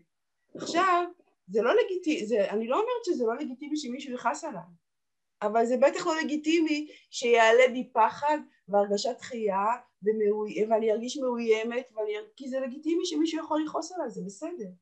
אבל למה אני צריכה לאבד את עצמי במקום הזה? למה אני צריכה להיכנס עכשיו למין רוטינה אוטומטית של רגשות שעולים, שאחר כך מביאים אה, התנהגות כמו אני מורידה את הראש, אני מרגישה כנועה, אני צריכה לעשות כל מה, שהיא, אה, כל מה שאני יכולה לעשות כדי שהוא לא יכעס עליי? לא. אז מה, להיות אפאתי למצב? להיות ב... לא, זה לא להיות אפאתי, זה, זה, זה או, או פה או פה. אנחנו, יש לנו אמצע. זה להיות נוכח, קשוב, זוכר את כל האמיתות הגדולות בעצם, שמישהו כועס, בעצם הוא כועס, זה הוא, הכעס זה שלו, וסביר להניח שהוא גם כועס על עצמו, אבל אני לא אגיד לו את זה כי הוא יכעס עוד יותר, אוקיי? אבל אני יודעת את זה, אז זה כבר מאפשר לי להכיל את הכעס שלו יותר, זה כבר מאפשר לי רגע לקחת אוויר ולא להיכנס למערבולת ולהתערבב בתוך הכעס הזה שלו, כי ברגע שזה קורה לי, אז שוב, איבדתי. אני יכול לתת לך סיטואציה מהחיים האישיים שלי? בשמחה. נגיד, נניח קבעתי דייט עם חברה שלי, הבת זוג שלי, קבעתי את השעה, אה, והיא מחכה בבית, לבושה והכל, ואני מאחר. דפקתי איחור של שעה וחצי, אני מגיע אליה, כולה לבושה, אוסף אותה, ו... והיא בפרצוף חמוץ אה, נכנסת לרכב ואומרת לי, אני, אני ממש מאוכזבת ממך, אה, ומתפתח שם שיח, נגיד שהשיח הזה עולה בטונים, למרות שאני לא רואה את זה קורה בסיטואציה, אבל נגיד, okay. אוקיי. אז מה, אז, אז אני בעצם אמור להיות שלם, אני, איפה ההזדהות פה עם האדם האחר, איפה הסליחה, איפה... אומרת, אנחנו, אני קצת מרגיש שזה מכניס אותי, כאילו את ה, הוא מכניס את הנאשם, כן, אני משתמש פה במונחים קצת אה, חריפים. לא, אבל זה בדיוק העניין, לא, לא, תקשיב נדב, בדיוק עסקינן, אתה לא יכול להגיד נאשם ואתה לא יכול להגיד את הדברים האלה, כי אם אנחנו מדייקים פה, אז אנחנו חייבים להסתכל על הדברים בצורה הכי נקייה. והכי נקייה היא, בעצם מה, אני לא הבנתי מה השאלה שלך בעצם. שהרי יש פה, הרי אני, לצורך העניין, אני אשם, כן? עשיתי, אה, אה, פגעתי בבת זוג שלי, אה, עשיתי מעשה שפגע בה, אני לא יכול לשחק אותה כאילו כלום לא קרה ולהיות בשלווה. אבל אף אחד לא ביקש לשחק אותך, למה אתה, לשחק אותה, ולמה אתה חושב שאם אתה עכשיו תתחיל להתפתל על, בכיסא ותגיד לה יואו אני מה זה מצטער ותרגיש כולך כל כך חסר ערך, לוזר, אני לוקחת את זה בכוונה לצד השני, כן? למה אתה חושב שזה התשובה הנכונה? כי לפחות היא רואה שאני מצטער, היא רואה שאני מתפטר. אבל, אוקיי. זה נוח לי. אז תראה, כשאתה, זה משהו נורא יפה. אני לא מגיבה לפי איך שאני חושבת שהבן אדם השני רוצה שאני אגיב. ואם אני עכשיו יודעת שהייתי צריכה להיות לפני שעה וחצי, ואיחרתי בשעה וחצי, וזה לא בסדר, אני יודעת שלא הייתה לי כוונה לאחר, אני יודעת שעשיתי כל מה שביכולתי שלא לאחר, אז אני באה ואני מתנצלת, ואני מסבירה, ואני מבינה את האכזבה, ואני מבינה אולי את הכעס, אבל אני לא נותנת לזה לערבב אותי יותר מדי. אני לא עכשיו צריכה להיות בתחתית הרצפה בשביל שהבן אדם השני יגיד I forgive you. אתה מבין? זה, זה, זה בדיוק העניין, זה הנוכחות הזאת, כי כשאני בימימה, יש, היא עושה את זה נורא יפה, כי יש שם משפטים שהם כל כך מדויקים, והם מכילים בחובם כל כך הרבה, זה רטט ממש. היא אומרת, לב מדבר, לב שומע. כשאני מדברת מהלב, כשאני נקייה, שאני לא מנסה עכשיו להגיד דברים שאני חושבת שאתה תרצה לשמוע, אלא אומרת לך אותי, מדברת אותי בהקשר לסיטואציה ומכילה את המקום שאתה מונח בו. זאת אומרת, חבר לנקודת האמת, הצד השני כבר ירגיש את זה. כן. כן. ואם הוא לא ירגיש את זה, אז אפשר לעזור לו. אבל זה לא אומר שאני צריכה לצאת מנקודת האמת שלי ולצאת מהנוכחות שלי ולהתחיל לחוות כל מיני רגשות כדי שהצד השני ירגיש יותר טוב, כי הנה, הוא מה זה מצטער, הוא לא הרים את הראש מהשולחן כל הערב. וואו. מי צריך את זה? זאת אומרת, לא בהכרח גם הצד השני רוצה את זה. נכון, נכון. ואיך אני יכולה לדעת? אני לא אתחיל עכשיו לבדוק מה הצד השני רוצה. אולי אני אתחיל לבדוק מה אני רוצה, איפה אני מונחת, על מה אני צריכה לבקש סליחה ועל מה... הצד השני פגוע. אני אומר, אם אני אתרכז בי כשהצד השני פגוע, איפה הפיוס? לא, זה לא, זה לא בא על חשבון, אתה יודע, זה, זה, לצערנו זה בא על חשבון בהפוך. זה אנחנו לא מקשיבים לעצמנו, ויותר מקשיבים למה הצד השני רוצה. זה לא צריך לבוא על חשבון, זה נהפוך הוא. כשאני מקשיבה לעצמי, אני יכולה להקשיב לאחר. כשאני לא מקשיבה לעצמי, אין מצב שאני אקשיב מה האחר מבקש ממני. אין לי את היכולת הזאת. היכולת הזאת, אם היא קיימת, היא חייבת להיות מוכלת קודם כל על המציאות הפנימית. אם אני לא קרובה לעצמי, אני לא יכולה להיות קרובה לאף אחד אחר. אם אני לא אוהב את עצמי, אני לא אוהב אף אחד אחר. אם אני אפסיק לבקר את עצמי, אני אפסיק לבקר אחרים. זה הכל, המציאות הפנימית שלנו היא זו שקובעת. אז אני יכולה לבוא ולראות עכשיו מישהו שכועס, אוקיי, לגיטימי, כל אחד מאיתנו נמצא במקום שלו. זה גם לא לבוא ולהגיד, לעשות דה-לגיטימציה לכעס שלו, זה מה שהוא חווה כרגע, זה בסדר. אבל מפה ועד ההשפעה של זה עליי, כבר יש פה עניין אחר. אתה יודע, זה כבר, אני אם אני בוחרת או מופעלת. זה בדיוק הנושא שאנחנו מדברים עליו. אוקיי, okay, טוב שאנחנו מדברים עליו. נכון, איזה כיף. ממשיכים? כן. ממשיכים. אז אוקיי, זו הייתה הדוגמה אה, אה, לאיך הדברים קורים, בחשיבה הכרתית. אז בעצם כשהתגובה היא הקיבוץ, או בעצם שהיא מגיעה מאותו רישום עבר, אז מי שקובע לי, לי הבוגרת, או בימים הקוראים לזה הלומדת או הלומד, כי אנחנו כל הזמן בתהליך של, זה מה שיפה, בימימה אין מורים לימימה, אנחנו כולנו לומדים, מלמדים. זה כל, אנחנו כל, אני מלמדת את עצמי ואותך, ואני לומדת ממך ולומדת ממני, וזה הכל, זה כל הזמן סייקל של לתת ולקחת ולתת ולקחת, ואין פה איזה משהו אחד שמזרים ומשהו אחד שמקבל. כל הזמן אה, אה, נתינה וקבלה, זה ממש, יש פה ממש סרקולציה של דברים, שזה גם כן אחד הדברים שאני מאוד אוהבת ב, בלימוד הזה. אז אה, בעצם כשהרישום אה, עבר קובע לנו, שהוא בעצם מופעל על ידי אותו גורם מזמן שדיברנו עליו קודם, הילד הפנימי הוא הפעיל, הוא הקובע, אין לי בחירה, אני כמו לא נמצאת. כי בעצם מישהו בא ומלביש עליי רגש, מלביש עליי חוויה פיזית, מלביש עליי פרשנות, שאגב אותה פרשנות היא הולכת ומתפתחת אה, עם השנים. כי ככל שאנחנו גם גדלים, אז אנחנו גם שמים תילי תילים של הסברים, אישושים, תירוצים אה, וכל מיני כאלה על, על רגשות שלנו, אוקיי? שבעצם אה, אנחנו יכולים פשוט לא לעשות את זה. אפשר כמה לא מילים על הילד הפנימי? מה זה אומר בדיוק הילד הפנימי בנו פעיל וקובע? זאת אומרת שלבוגרת שאני בזמן עכשווי אין שום say, אה, אה, אני, אני לא קיימת. מי, ש, מי שקיים עכשיו זה הילדה או הילד שבעצם משתלט על המערכת והוא מכתיב את הרגש, את התגובה, אה, את התחושה. זה כשהאדם לא במודעות ולא בהכרה. נכון, נכון. ואז יש לזה תוצרי לוואי. תסכול מאוד גדול.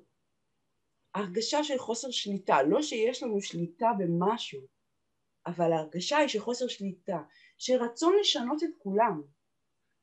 הוא לא בסדר, והאשמה מאוד גדולה. אני בזה, מה, מה, מה עשיתי? הוא בא ועשה ככה וככה. הרבה כעס עצמי יכול לעלות בקטעים כאלה, כי אני בעצם, אני רואה את הכוח הזה שאני כל הזמן נופלת אליו, אני כל הזמן נופלת. איך, איך אני כל פעם, איך אני עוד פעם נמצאת פה? זה ממש אה, סוג של אה, תקיעות, של לופ. יש אה, משהו שהוא קצת אה, דיסוננסי, שהאדם מאשים את העולם, הוא גם בכעס עצמי? כן. הרי הוא מאשים את העולם, הוא לא אשם, למה שהוא יהיה בכעס עצמי? כשאדם מאשים את העולם, הוא בעצם מאשים את עצמו. איך? לא, זה לא איך. זה האשמה עצמית קיימת בפנים, ואז היא יוצאת החוצה. זאת אומרת, עצם זה שהוא במצב, ב mindset של מאשים את העולם, זה אומר שזה חלק מהמציאות הפנימית שלו, שהוא מאשים את עצמו בעצם. נכון. תראה, זה, פה אפשר נורא לעבוד, ובמקרים כאלה אפשר מאוד לעבוד יפה עם העבודה של ביירון קייטי, שהיא באה והיא מבקשת לעשות את ההיפוך. אז כשאני מאשים את האחר, אתה, ככה וככה וככה, אז ההיפוכים הם, אני מאשים את עצמי, אני ככה וככה, או האחר מאשים אותי, אתה מבין? זאת אומרת, לבוא ולשחק עם זה ולראות איפה זה נופל. אתה יודע, אנקדוטה, אגב, חוק המראות.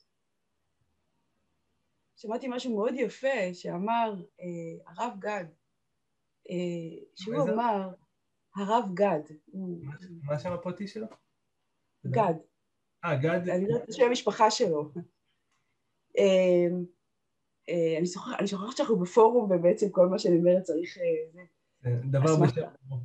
כן, להגיד דבר בשם אומרו. אז הרב גד הוא מבת עין. והוא אה, אמר שכשאנחנו מסתכלים, אנחנו כמו מסתכלים, זה כמו, אנחנו משולים לאנשים שמסתכלים על החיים דרך עדשה של מצלמה. עכשיו, כשיש לי, כשאני מסתכלת דרך העדשה ויש לכלוך בתמונה שנגלית לי, אני לא הולכת לשנות את התמונה, לנקות את התמונה, אני מנקה את העדשה, דרכה אני מסתכלת. הלכלוך או העניין הוא לא בתמונה הנגלית לי, הוא בדבר שאני מסתכלת דרכו, ואנחנו מסתכלים דרך עצמנו בעצם, דרך החלקים שלנו, אז המטרה שלנו היא בעצם לבוא ולעשות איזשהו ניקוי כללי כדי שככל שאני יותר נקי אז אני יכול לראות את המציאות כמו שהיא. אתה יודע, בוויפאסנה אומרים, המשפט שחוזר שם, אני אגיד אותו באנגלית ואז בעברית, reality the way it is, not the way you want it to be. תראה את המציאות כמו שהיא, לא כמו שאתה רוצה שהיא תהיה, או חושב שהיא צריכה להיות. אוקיי? אוקיי. אוקיי.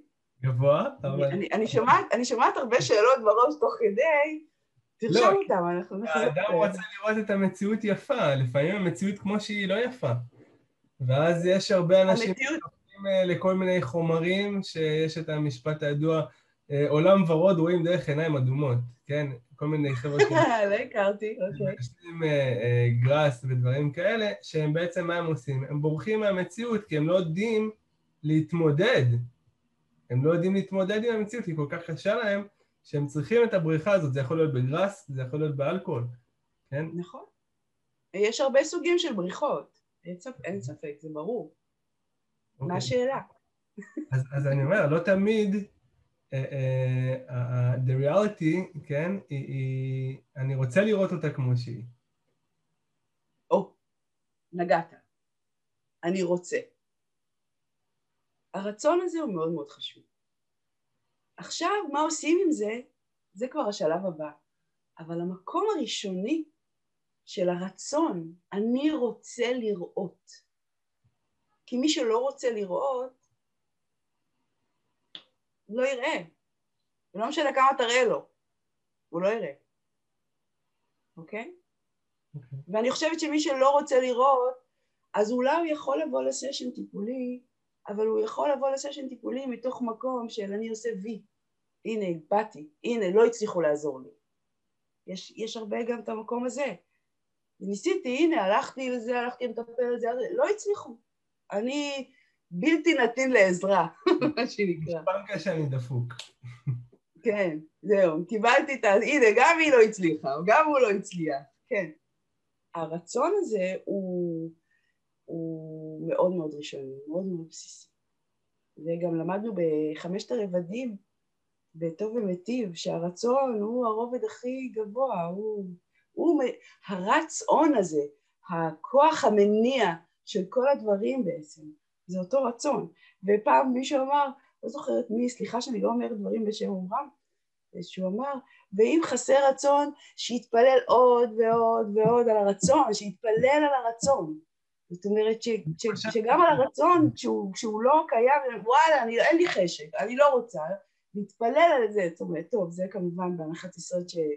יש אמונה ויש אה, למי להתפלל, כן? תפילה זה גילוי רצון, למעשה. נכון, נכון. טוב, אבל זה לסשן אחר. לכולם יש את האוטומט הזה? Uh, כן. לכולנו יש את האוטומט, כי אנחנו כולנו רשמנו uh, uh, בעבר כילדים רישומים שנשארו ו- ובעצם על אותם רישומים לאורך השנים, בגלל שלא ידענו איך לטפל בהם, בגלל שבכלל לא היינו מודעים שרשמנו משהו כזה, נוספו עוד ועוד שכבות של עוד רישומים ועוד פרשנויות ועוד רגשות על אותו גרעין כאילו.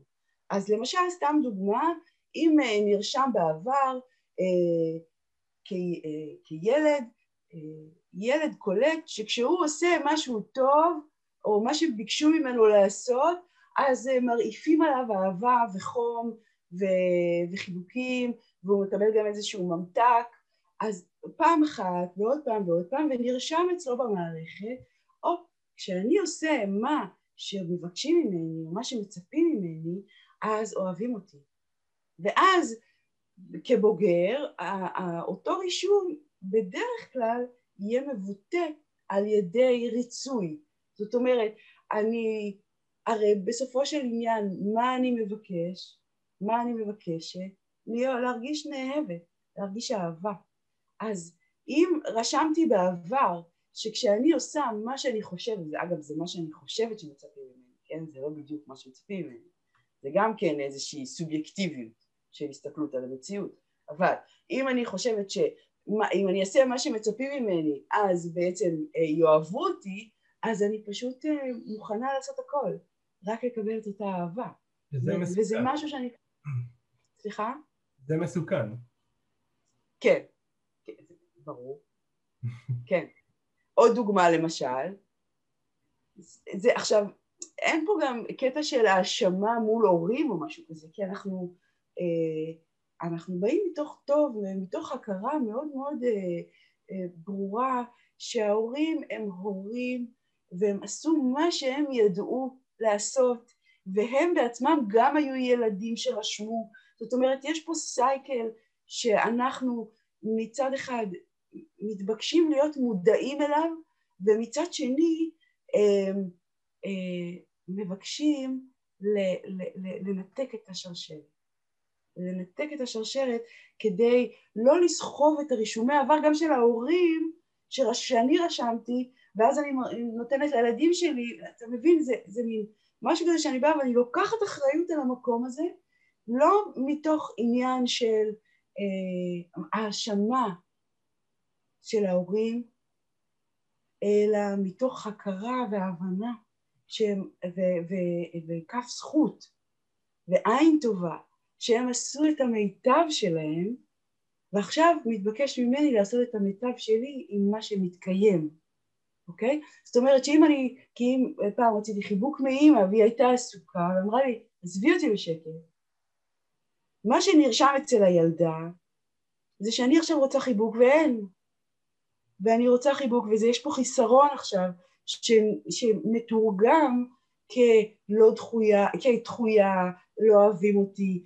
כי עלייך שתתני לי עכשיו חיבוק ובגדת בי אמרת לי עזבי אותי בשקט, שבעצם המקום שאני הכי אה, אמורה לשים עליו את הראש בו אני מרגישה לא שייכת כי בעצם דחו אותי. וזה מה שהילדה רשמה. ברבות הזמן והשנים כמו שאנחנו יודעים אנחנו עושים מטעמים מכל מיני רישומים כאלה ואחרים. ואז מגיע אה, מישהו שאפשר לאהוב אותו ואפשר למצוא שם אהבה ביחד.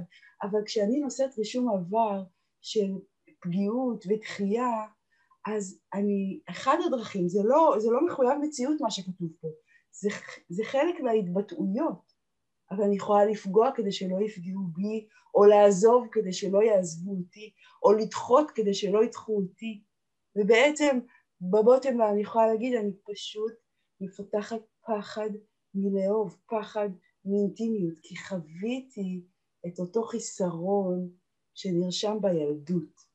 ועד שאני לא אעשה עם זה משהו, זה פשוט יקבע למערכת שלי.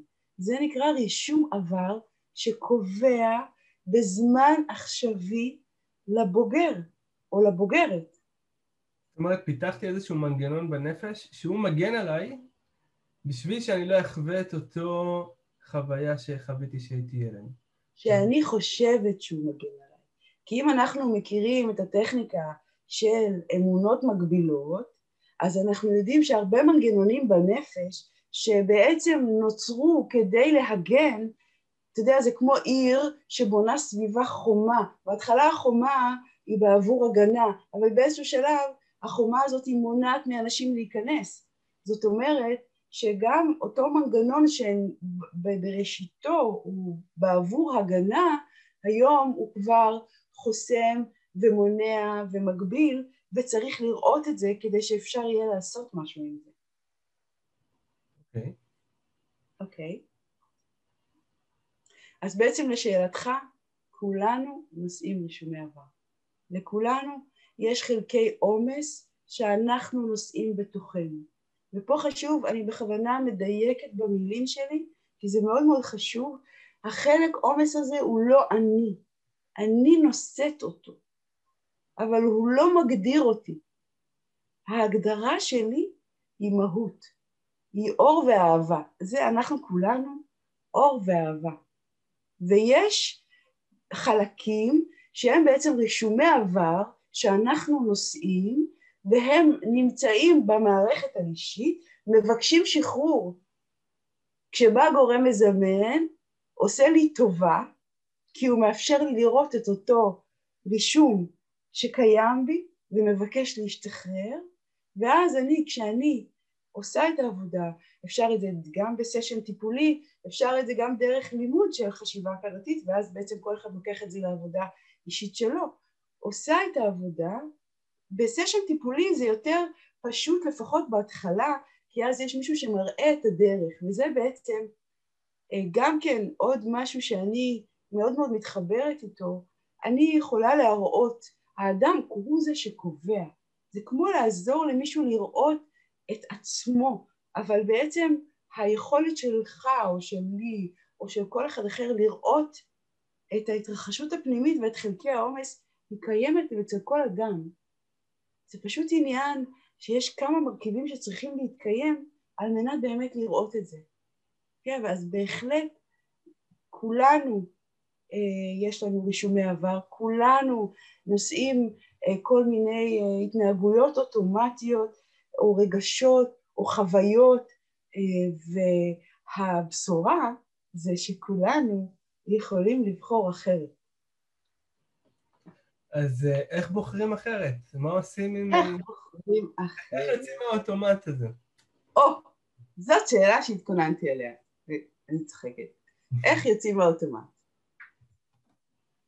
יש כמה, יש כמה דברים ו, וזה קצת מורכב, אבל זה לא מורכב אה, בגלל ה, אה, היכולת, אלא בגלל שזה, כמו שאמרתי בהתחלה, חשיבה הכרתית זה משהו עמוק, מסועף, עם הרבה הרבה רבדים, הרבה הרבה עומקים. אני ניסיתי לסדר את זה. אה, אז הדבר הראשון, כמו שאמרנו קודם, חשוב שיהיה רצון ושתהיה הכרה ביכולת שלי לשנות את הדרך בה אני חווה את המציאות. זאת אומרת, המקום הזה שמאפשר את השינוי צריך להתקיים. הדבר השני, וזה, זאת אומרת, חוץ מהרצון שהוא באמת יושב בהתחלה, יש פה, הסדר הוא לאו דווקא לפי ההשתלשלות שאני מציגה פה במצגת, אבל לדעתי חשוב שיהיה אה, אה, היכרות עם מה שקורה, עם, מה, מה התהליך, מה, למה פתאום עכשיו אני עצבנית? אז למשל, למה לי לדעת מה קורה? כי אם למשל, סתם דוגמה, אני נמצאת עכשיו במסיבה והכל סבבה, ופתאום אה, אה, אה, משתלטת עלי הרגשה שאני חייבת ללכת מפה עכשיו, כי אה, אני מרגישה שאני לא שייכת ואני אה, לא בעצם רוצים שאני אהיה פה, או כל סרט אחר, כי זה סרט, אלה סרטים שרצים לנו בראש. אז מרגע שאני מבינה שיכול להיות שמשהו עכשיו הופעל בתוכי והשתלט עליי ועל ההרגשה שלי, אז הרבה יותר קל לי גם לעבוד עם זה. זאת אומרת, הקטע של ההבנה של התהליכים, לדעתי, היא מאוד מאוד חשובה כדי לאפשר לאדם לקחת עוד אחריות על המקום הזה ולפעול לשינוי בעצם. אוקיי. Okay. קשב, ששוב, זה משהו שמלווה אותנו לאורך כל הזמן. ו- וזה, גם, וזה גם נוגע במה שדיברנו קודם, כשאני מקשיבה לעצמי, כשאני קשובה למה שקורה לי, אז אני יכולה גם להקשיב לאחר ואני יכולה להיות קשובה למה הוא עובר. זאת אומרת, תמיד היכולת שלי וה, וה, וה, והדרך שבה אני מצליחה ליישם את היכולת הזאת פנימה, היא קובעת גם החוצה, אוקיי? זאת אומרת, כשאני קשובה להתרחשות, אז אני יודעת מתי עומד מולי מזמן.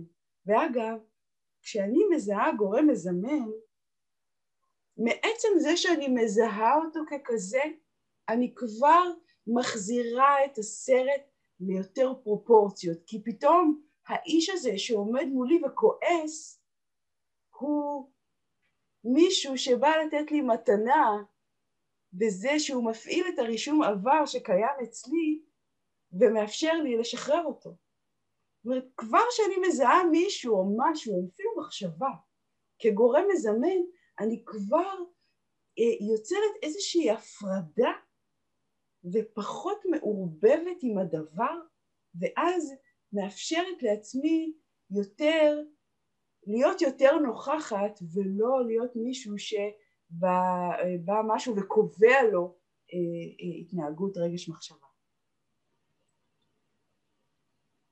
הסכמה. הסכמה זו מילה מדהימה, והיא אה, נדרשת, היא הכרחית.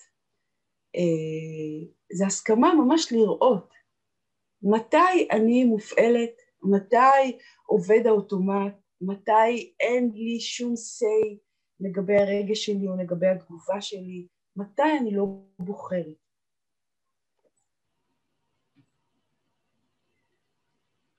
אה, אחד הפסוקים האהובים עליי, אה, עוד מעט ואין רשע, והתבוננת על מקומו ואיננו. זאת אומרת, הוא כמו מסביר, הוא, הוא מכיל בתוכו בעצם את מה, שה, מה שנאמר גם מקודם, עוד מעט ואין רשע, זאת אומרת, ת, קודם כל ת, ת, תאפשר לראות סיטואציה שבה אפשר לשנות את הדברים, זה לא משהו שהוא קבוע מראש ו, ו, ו, ו, ובלתי ניתן לשינוי.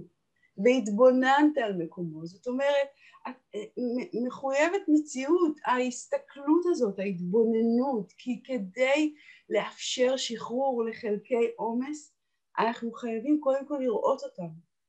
ובגלל זה, וכשאני אומרת לראות ההתבוננות פנימה, זה, אנחנו קוראים לזה קשב. זה קשב מופנה פנימה. אנחנו בדרך כלל רגילים כשאנחנו מקשיבים להקשיב בחוץ. מה הם אומרים, אז אנחנו יכולים לשחק עם ה... האם אני מקשיב או האם אני שומע, האם אני מאזין, יש כל מיני מילים שאפשר לשחק איתם, אה, שכל אחת יש לה את הדיוק שלה, אבל בדרך כלל כשאני אומרת אני מקשיבה, אז אני מקשיבה החוצה, ופה אנחנו אומרים לא, ההקשבה היא החוצה, נכון, יש כמובן גם הרבה דברי טעם שקורים בחוץ, אבל קודם כל פנימה, קודם כל פנימה להקשיב, היכולת שלי לפתח את הקשב הוא קודם כל פנימה ואז החוצה. אני רק אציין שהפסוק הזה עוד מעט בין ראשי והתבוננת על מקומו בינינו הוא לקוח מתהילים שכתב דוד המלך. כן, שרבי נחמן הוא מבסס על זה תורה שלמה בתורה רפ"ב אה, שנקראת הזמרה. זמרה, על, כן. עוד הנקודה הטובה, כן, שאדם צריך להסתכל על, על הנקודות הטובות שבו, ואז בזכות זה אה, לא, אין רשע והתבוננת, בעצם ההתבוננות הזאתי על המקום שלך ואיננו. בעצם בזכות הנקודה הטובה שאתה תמצא בך, או גם על האחר כמובן, זה מתחיל בנו וזה מושלך על האחר, אז באמת אתה מעלה אותו מכף חובה לכף זכות. אתה ממש משנה את המציאות שלו. ממש, בדיוק. תודה שהבאת את רבי נחמן לסשן הזה, איזה כיף גדול. זה אחלה תורה, אה, הזמרה, ובאמת, הוא, הוא, בהתחלה הוא באמת הוא מדבר קודם כל על ה... תחפש את הנקודות הטובות בעצמך וגם עם הם, ולחפש ולחפש ולחפש, ו, ודרך היכולת הזאת אתה יכול לראות את הנקודות הטובות אצל האחר. בדיוק. זאת אומרת, הוא אומר, הוא מההתחלה, הוא מדבר קודם כל על בן אדם, צלול פנימה, ותדלה את הפנינים, כי האפשרות הזאת תאפשר לך, כשאתה פוגש מישהו והוא נראה לך רשע, אתה תוכל לדלות את הפנינים שלו גם, כי כבר יש לך את היכולת. כן? וואו, איזה כיף. זאת אומרת שגם אם ראית שהוא רשע, זה אומר שיש בך קצת מהרשעות הזאת. נכון. שזה נכון. גם קורה. אגב, אגב, אגב, חוק המראות, uh, יש בך קצת מהרשעות הזאת, זה נורא מעניין. אני, הייתה לי שאלה, אתה יודע, אנחנו יכולים לדבר שעות, אתה ואני. הייתה לי פעם שאלה, לגבי חוק המראות, אה, מה, כל מה שאני רואה בחוץ קיים בי? כי לפעמים זה מאוד קשה להכיל בכלל את, ה, את המקום הזה. ואז אה, אה, אני לא זוכרת, אה, מחילה, אני לא זוכרת מאיך, מאיפה התשובה הגיעה, אה, אבל מה שנקרא זה כבר לא שחור ולבן, זאת אומרת, מה שאני רואה בחוץ, אם הוא עושה לי אי שקט, זאת אומרת הוא מהווה גורם מזמן, אז הוא קיים בצורה כזו או אחרת, זאת אומרת זה לא חייב להיות אחד על אחד, אוקיי? למשל, אני רואה גנב, אז זה לא אומר שאני גונבת פיזית, אבל אני יכולה לגנוב, לא, לא פיזית, אני יכולה לגנוב תשומת לב, אני יכולה לגנוב, לגנוב דעת, אני יכולה, אתה מבין? זאת אומרת, זה, אם, זה, אם זה מביא לי אי שקט, זאת אומרת שזה קיים לי, באיזושהי צורה, ויש עוד דרך, שבה אם אני רואה דבר, ומה שאני מרגישה זה חמלה ורצון לעזור, אז פה זה כבר לא עניין של מראה.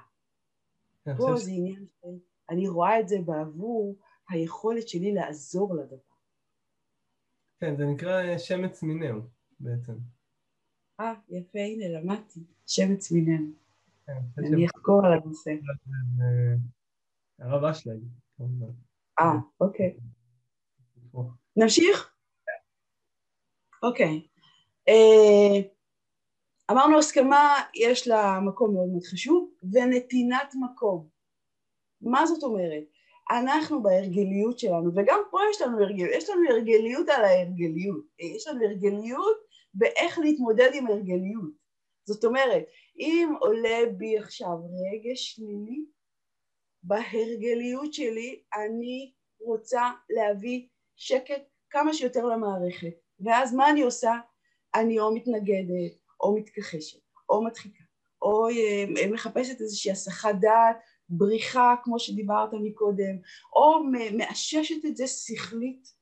אגב, הרבה אנשים עם אה, יכולות אה, שכליות מפותחות, שהרבה מאיתנו כאלה, כי אנחנו, זאת המערכת שמקבלת עדיפות מאז שאנחנו ילדים קטנים, אז יש לנו יכולת להסביר את הכל בצורה שכלית הגיונית מדהימה, או לנסות לשנות את ההרגשה, או מתווכחת בכלל עם הלגיטימיות, או מתבאסת מזה שאני מרגישה ככה שוב. כל דבר בעצם שהוא לא לתת לזה מקום, אין לו מקום. כל okay? דבר שאין, אוקיי, שהוא לא נותן מקום. כל דבר שהוא לא לתת לזה מקום, לזה, זה מה שעולה במערכת, אין לו מקום. זאת אומרת, אם הדבר עולה, אם הרגש הזה עולה במערכת, אני מתבקשת לעשות לזה מקום. מה זה לעשות לזה מקום? אם עולה בי עכשיו כעס, אני לא מתביישת בו, אני לא מדחיקה אותו, אני לא מסברת אותו, אני לא בורחת ממנו, אני נותנת לו מקום. אני רואה אותו כשאני נוכחת, כן? רואה אותו ונותנת לו מקום. אני מאפשרת לעצמי להרגיש את הכעס הזה. וזה מדהים, כי כשזה קורה, אז הכעס כמו מאבד מהפאנץ' שלו. אבל לא תמיד... משתחרר. לא, לא תמיד זה אפשרי, כי נגיד היה לי סיטואציה עם מתאמן שבא אליי, ואני מטפל בכל מיני שיטות, חלק מהשיטות נקרא דמיון עובר. כן, אוי, אחלה שיטה, יופי. כן, וחלק בתהליך של הדמיון עובר אה, עלה איזשהו משהו שבסופו של דבר נגענו, אני לא יכול לפרט, כן, אבל נגענו במשהו מסוים okay. אוקיי. שמאוד כאב לו והוא העדיף לא, לא לגעת שם. זאת אומרת, אה, ממש מקום מאוד מאוד כואב אה, בילדות, והוא העדיף לא לגעת שם, ו... זאת אומרת, הוא לא נתן מקום למה שנגלה, הרי דמיון עובר בעצם מציף, את, מציף אינטואטיבית, והוא לא כן. נתן מקום והנחתי לזה. אמרתי, כשהמתאמן שלי ירצה, הוא ישתף. אני, אחד מהכללים זה לא, לא בכוח, אנחנו לא חותרים בכוח למקומות כואבים. אנחנו מוציאים מהמתאמן שלנו את, ה, את המידע, זאת אומרת, בצורה שיתופית. אז, אז מה קורה שם נגיד, שאין נתינת מקום? אז אין. אז תהיה כש, כשהוא יוכל להכיל את זה, שהכלי שלו יוכל uh, להתמודד עם הרגע שעולה. בטח ובטח לא בכוח, אין פה שאלה של... Uh, אין כפייה חס וחלילה. ממש לא, אנחנו ממש לא בכיוון הזה. אני פשוט, פשוט uh, גם, גם, קודם כל הדוגמה שנתת היא מדהימה, כי באמת יש, יש מקרים כאלה, ובאמת צריך, זה המקום של המאמן, של, של המטפל, של המלווה, להיות מאוד מאוד רגיש ליכולת של ה, זה שיושב מולו להכיל בכלל את מה שעולה. כי למשל חוק המראות, סתם ניתח דוגמה, זה, הוא דורש הרבה אומץ. הוא הרבה, דורש הרבה נכונות. זה, הוא יכול לשבור את כל אמות הסיפים של אנשים שרגילים לחיות בצורה מסוימת, פתאום באים אומרים, תקשיבו, כל מה שאתם רואים בחוץ מתקיים אצלכם בצורה כזו או אחרת, זה וואו, זה וואחד וואו. זאת אומרת, צריך להיות שם מישהו שמוכן בכלל, שנמצא באיזושהי מדרגה או איזושהי, איזשהו מקום של הסכמה ל, ל, ל, לקבל את זה ולראות את זה. וכמובן זה הכל בשלבים, ואם לא מסכים, לא מסכים. כשתסכים, בשמחה. זה, זה ככה עובד, כן? אוקיי? Okay. אוקיי? Okay? Uh, ממשיכים. זיהוי תיחום בהפרדה, אני רשמתי את זה פה, אני אגיד כמה מילים על זה, כי זה ממש מבנה שלומדים אותו, uh, ובעצם ככל שאני, אני אגיד כמה מילים, ככל שאני יותר נוכחת הכרתי וערה להתרחשות הפנימית, אז אני מזהה שיותר ויותר, יותר בזמן אמת, כן, יותר ויותר, ככל שזה יותר ויותר קורה, אני מזהה את הרישום עבר שעולה, אני מזהה אותו ממש, ואני מתחמת ומפרידה אותו ממני, זאת אומרת, אני לא מתערבבת איתו, זאת אומרת, אני זוכרת שאני, הנוכחות ההכרתית שאני אינה שווה רישום העבר שעולה, אוקיי? ו- ו- זאת אומרת, אני תמיד עושה הפרדה, אנחנו לא נדבר על זה עוד קצת אולי, בין העומס שעולה לבין לביני. אני לא שווה עומס. זאת אומרת, נגיד, אה, משהו עלה, לצורך העניין, אני רואה, מגלה שעלה בי זעם או כעס. אני תוחם את זה, אני מפריד, אני אומר, הזעם הזה הוא לא חלק ממני, אני לא מזדהה איתו. הוא לא חלק ממני, הוא חלק שאני נושא. אני אשמח שתסבירי. הוא לא חלק ממני, זאת אומרת חלק ממני זה חלק מהמהות שלי, זה, זה לא. זה חלק שקיים בי, שאני נושאת אותו, הוא יכול להשתחרר, הוא רוצה להשתחרר. אותו זעם, הוא רוצה להשתחרר. בגלל זה הוא עולה אגב. עולה, ימימה אומרת עולה, מבקש שחרור. איך משחררים הוא לא עולה סתם. את הזעם הזה? כן, כן, כן, אנחנו רק לא מאפשרים. איך משחררים את הזעם הזה? אז זה בדיוק, אתה רואה, בדיוק מה שאנחנו עושים עכשיו, תראה איך משחררים רגשות. אז לא, אנחנו לא משחררים רגשות, זה בדיוק מה שיפה גם בימימה ובחשיבה הכרתית, אנחנו לא עובדים אה, לשחרר את הרגש, אנחנו עושים את העבודה מסביב. הרגש משתחרר כתוצר לוואי של העבודה שאנחנו עושים. והעבודה שאנחנו עושים היא עבודה שקשורה, זה בדיוק מה שחלק מהדברים שאני רושמת פה, ויש עוד בהמשך, שקשורה לנבנה, שקשורה, שקשורה להכרת הטוב, שקשורה, שקשורה להזמרה, לאותו לבוא ולראות את אותן נקודות ועוד ועוד אחד ועוד אחד ועוד אחד ואיננו. והתבוננת ואיננו. הוא השתחרר הזעם לא, אתה לא משחרר אותו. זאת אומרת, עצם זה שאתה לא מתבונן הוא כבר ייעלם? הוא לא כבר ייעלם, אבל הוא מתחיל להיעלם. הוא מתחיל להיכנס לפרופורציות שלו. נשמע קצת uh, מיסטי כזה. לא, זה ממש לא מיסטי, זה הכי יישומי שיש, זה פשוט מדהים לראות איך זה עובד. ממש ממש. אוקיי. Okay. תראה, כשאני כועסת ואני אחוזה בכעס, אז אני הופכת להיות כעס אחד גדול. אין, עכשיו כל מה שאני אעשה מול הכעס הזה, חוץ מלתת לו מקום ולהסכים לזה שהוא מתקיים, רק יעצים אותו. זה כמו באומנויות לחימה, כשבא כוח מולך, אם אתה תפעיל כוח נגדי, אתה בעצם מעצים את הכוח שבא עוד. בדיוק. מה שאנחנו רוצים להיפטר ממנו הוא בעצם רק הולך וגובר, זה הפוך על הפוך. ולכן אנחנו חוזרים רגע אחורה ובאים ואומרים כזה דבר. אם עולה בי זעם, זה אומר שהוא קיים. אם הוא קיים, אני פשוט מסכימה, כי הוא קיים. אני לא יכולה, ל, ל, ל, ל, אם אני לא אסכים זה לא יעשה אותו פחות קיים, זה רק יעשה אותו יותר עוצמתי. אז אני קודם כל מסכימה, ואני לאט לאט נותנת לו מקום, כי זה מה שהוא מבקש. הוא מבקש להתגלות, הוא מבקש להראות את עצמו. זה כמו ילד שעכשיו רוצה שיראו אותו. וכשאני רואה אותו, וחומלת עליו, ולא כועסת, ולא מוסיפה עוד, יש הרי כל כך הרבה עומסים שאנחנו מוסיפים על עומס. הרבה פעמים אני כועס על עצמי שאני כועס, אוקיי? אלא באמת, ימימה אומרת, חסה על עצמה, לחוס על עצמך. זה יש פה ילד קטן שרשם פה עכשיו זעם מאוד מאוד גדול. אז אני לא אה, מתנגדת לו ואני לא כועסת עליו, אלא פשוט נהיית הבוגרת שאני הנוכחת ומאפשרת לו להיות.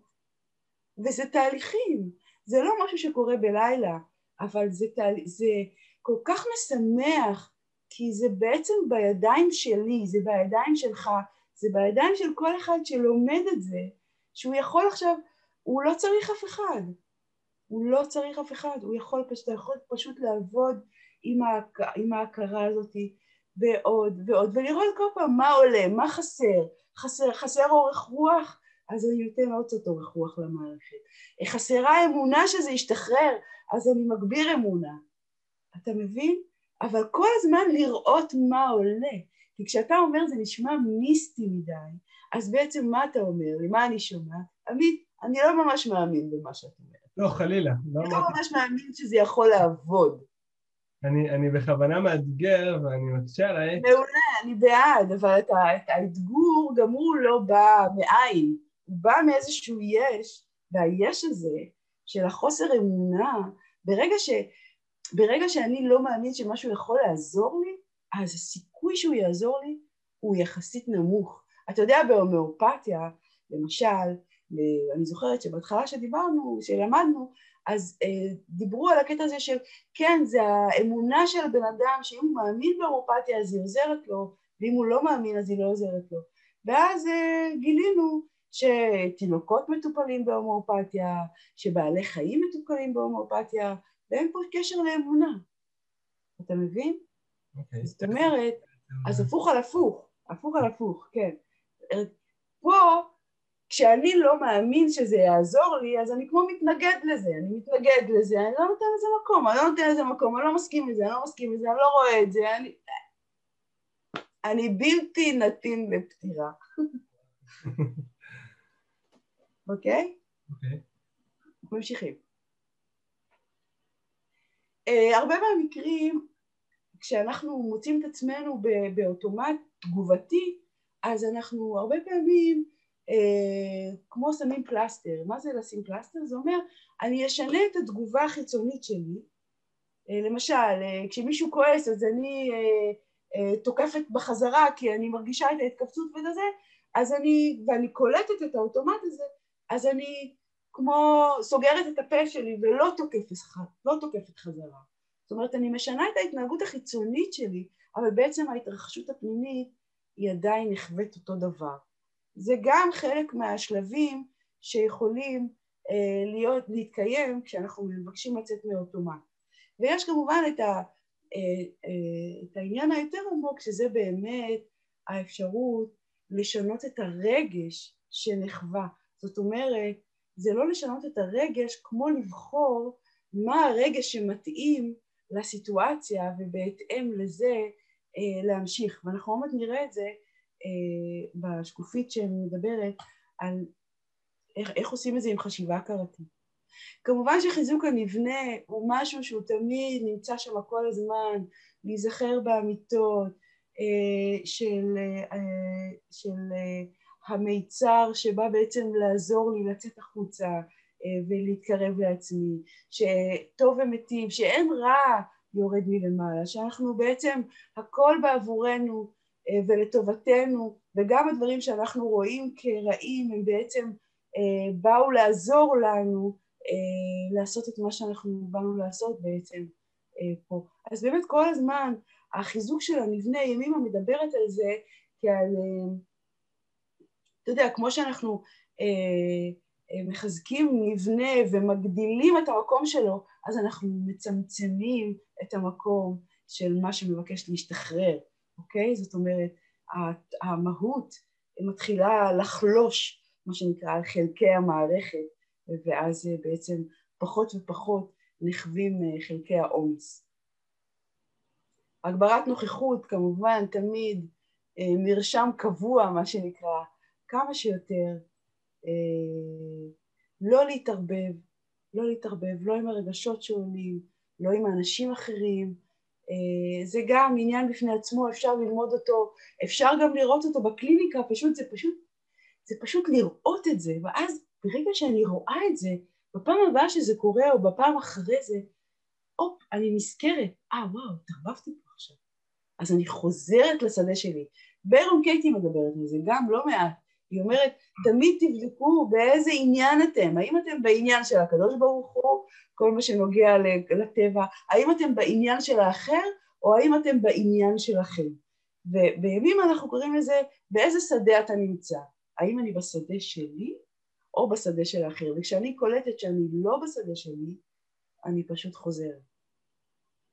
אוקיי. Okay. ותמיד חוזרים להקשיב. אוקיי, אז בואו נראה איך זה יכול להיראות כשאנחנו בעצם ערים למתרחש.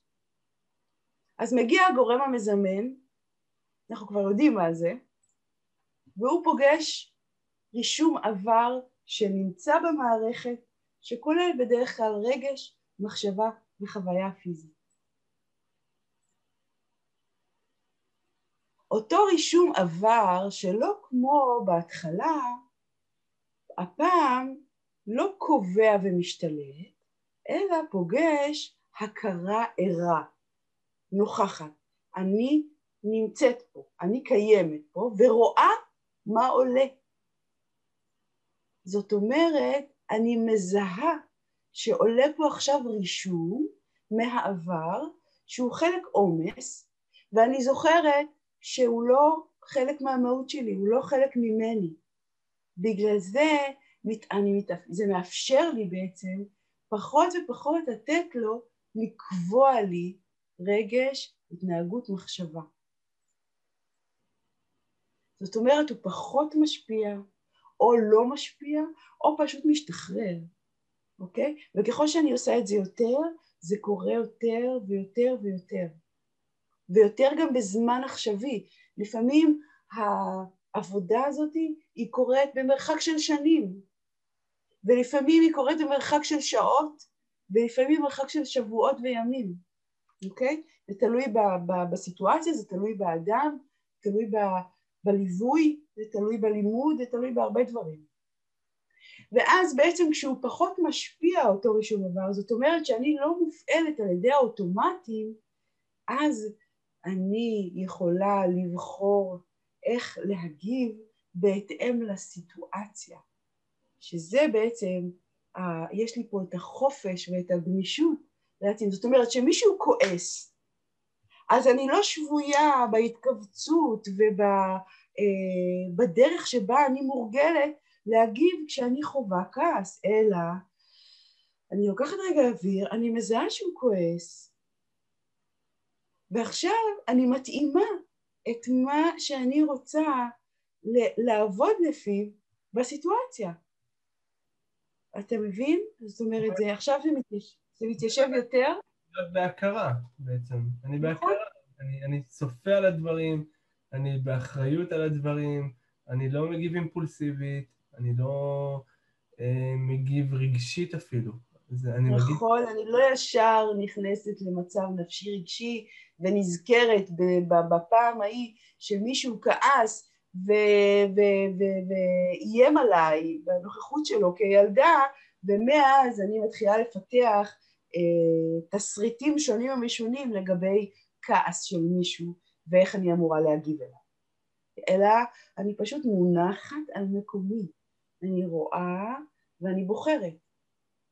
ובוחרת יותר ויותר ככל שעושה את העבודה הזאת יותר ויותר. ונגלים דברים נפלאים. באמת, אני רואה גם בקליניקה, זה אה, וואו, זה ממש, אה, וזה שמחה מאוד מאוד גדולה, כי זה חופש, כי אני לא תלויה במשהו שקובע לי, ואני לא מחפשת להבין איך אני אמורה להתנהג עכשיו ומה הבן אדם השני מצפה ממני להרגיש, להגיב, להגיד, אלא אני פשוט אני. זה מחבר אותי לעצמי, לאותנטיות שלי, ל... ללב הנקי שלי, לנוכחות שלי, ואז זה פשוט כמו אדווה על מים, זה משפיע, הרטט הזה משפיע על כל כך, בכל כך הרבה מצבים ובכל כך הרבה סיטואציות שזה פשוט מדהים לראות לפעמים, ש, שפתאום מהמקום של אני צריכה לשנות את האחר כי כשהוא מתנהג ככה וככה, אני מרגישה ככה וככה, אני פשוט עושה את העבודה שלי עם עצמי, ואז האחר, כשהוא רואה אותי במקומי מונחת, מבלי שהוא מבין אפילו מה קורה, הוא מבין שההתנהגות שהוא היה מורגל אליה, אולי כבר אין לו מקום. וככה הדברים לאט לאט משתנים גם בסביבה החיצונית. ובאמת, התוצרי לוואי של כל הנוכחות הזאת שפה פרוסה, זה שקט יותר במערכת, ניקיון, מתאפשר ברור של כל מיני חלקים, יש הרגשה של חופש, התרחבות, אפשור, מדידות, אני חוזרת למידות, ואני יכולה גם להביא שינוי. וכמובן אנחנו בהודיה ובהעצמה, אה, זה כל, כל הנושא של חיזוק המבנה, וזוכרים שאין כמוני עוד בעולם. כל אחד מאיתנו אחד יחיד ומיוחד, אוקיי? זאת אומרת, יש פה, אה, כמו שאמרנו מקודם, החיזוק של המבנה הוא מאוד מאוד, אה, אה, בעל חלק מאוד משמעותי בכל העבודה מול העומס. זה כמו להוציא את העומס, לאפשר לו שחרור בדרך האחורית אפילו, כי אני בכלל לא מתייחסת אליו כל כך, כמו להעצמה ולה, ולהגדלה של האיכויות והעוצמות ש, שיש בכל אחד. מהמם, תקשיבי, זה נשמע מדהים. זה נשמע שכל אחד היה רוצה מציאות כזאת וחיים כאלה בחייו. אה, נכון. זה דורש עבודה. נכון, אבל זאת העבודה הכי משמחת שיש, הכי מתגמלת שיש. זה לא עבודה בעבור מישהו אחר, וזה לא עבודה בעבור כסף, זה עבודה בעבור לקום בבוקר ולהגיד, השתבח שמך לעד, תודה רבה, איזה כיף שנתת לי את העוד יום הזה, להכיר את עצמי עוד קצת, לעשות, להביא את האור שלי לעולם. זאת בדיוק העבודה. בשביל זה אנחנו פה בעצם. לדעתי, אני לא יודעת, יש אולי אנשים שיחשבו אחרת, אבל uh, ככה אני רואה את הדברים. באמת דברים כאלה בבתי ספר. נכון, אני מסכימה. החברה שלך נראית אחרת לגמרי. נכון, נכון, ממש. אני אשאל שוב, איך זה באמת uh, שונה ממודל אפרת? כאילו, אני רואה פה המון המון סממנים שהם uh, דומים ומזכירים, כן, יש לנו את האירוע, שזה הגורם המזמן, ויש לנו את הפירוש, שזה אותו uh, רישום עבר שהוא מזוהה, ו...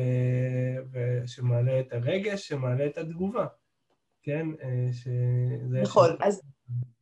נכון, נכון. אז, אז לפני שאני אעבור לשקופית, אני רוצה רגע שתראה שפה, שמדובר על רישום עבר, אז בעצם כשהגורם המזמן פוגש או עולה וכאילו מגיע למערכת ופוגש רישום עבר, אז הרישום עבר הזה הוא בעצם כולל, זה סט כזה של רגש, מחשבה וחוויה.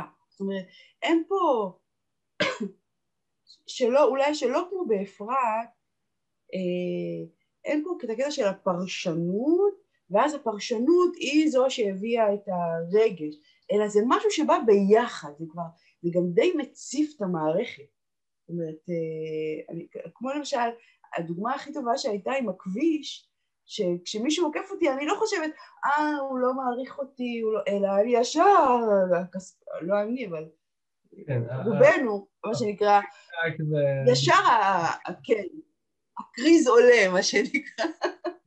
אתה כן. לא באמת יכול לעשות אירוע פירוש של רגש תגובה באותו רגע. נכון, נכון. אז, אז אם, אם נמשיך ונסתכל רגע איך אנחנו עובדים עם, עם חשיבה הכרתית, אז גם נוכל לראות קצת אולי הבדלים אז קודם כל, השימוש בכלים של חשיבה הכרתית, שחלק מהם, חלק קטן מהם הראיתי פה, אה, הוא מאפשר לנו יותר להבין קודם כל מה, למה אני חווה עכשיו מה שאני חווה, כי בעצם אנחנו הרבה פעמים מרגישים את הפער הזה בין המציאות, ההתרחשות בפועל, לבין איך שאני עכשיו מגיבה. זאת אומרת, הרבה פעמים מישהו יכול להגיד משהו קטן, ואני נכנסת למין סערה כזאתי, ושהיא בכלל לא תואמת את הדבר שנאמר. זאת אומרת, יש פה איזושהי הבנה, קודם כל, לתהליכים ש, ש, ש, שיותר, לתהליכים שקורים, שההבנה היא קצת יותר עמוקה אה, אה, לפי אה, השימוש בכלים של חשיבה הכרתית, לפחות בהרגשה שלי את הדבר. דבר שני, אה, העבודה הזאת היא מפתחת יותר ויותר נוכחות הכרתית והבנה שאני איני שווה סך חלקיי.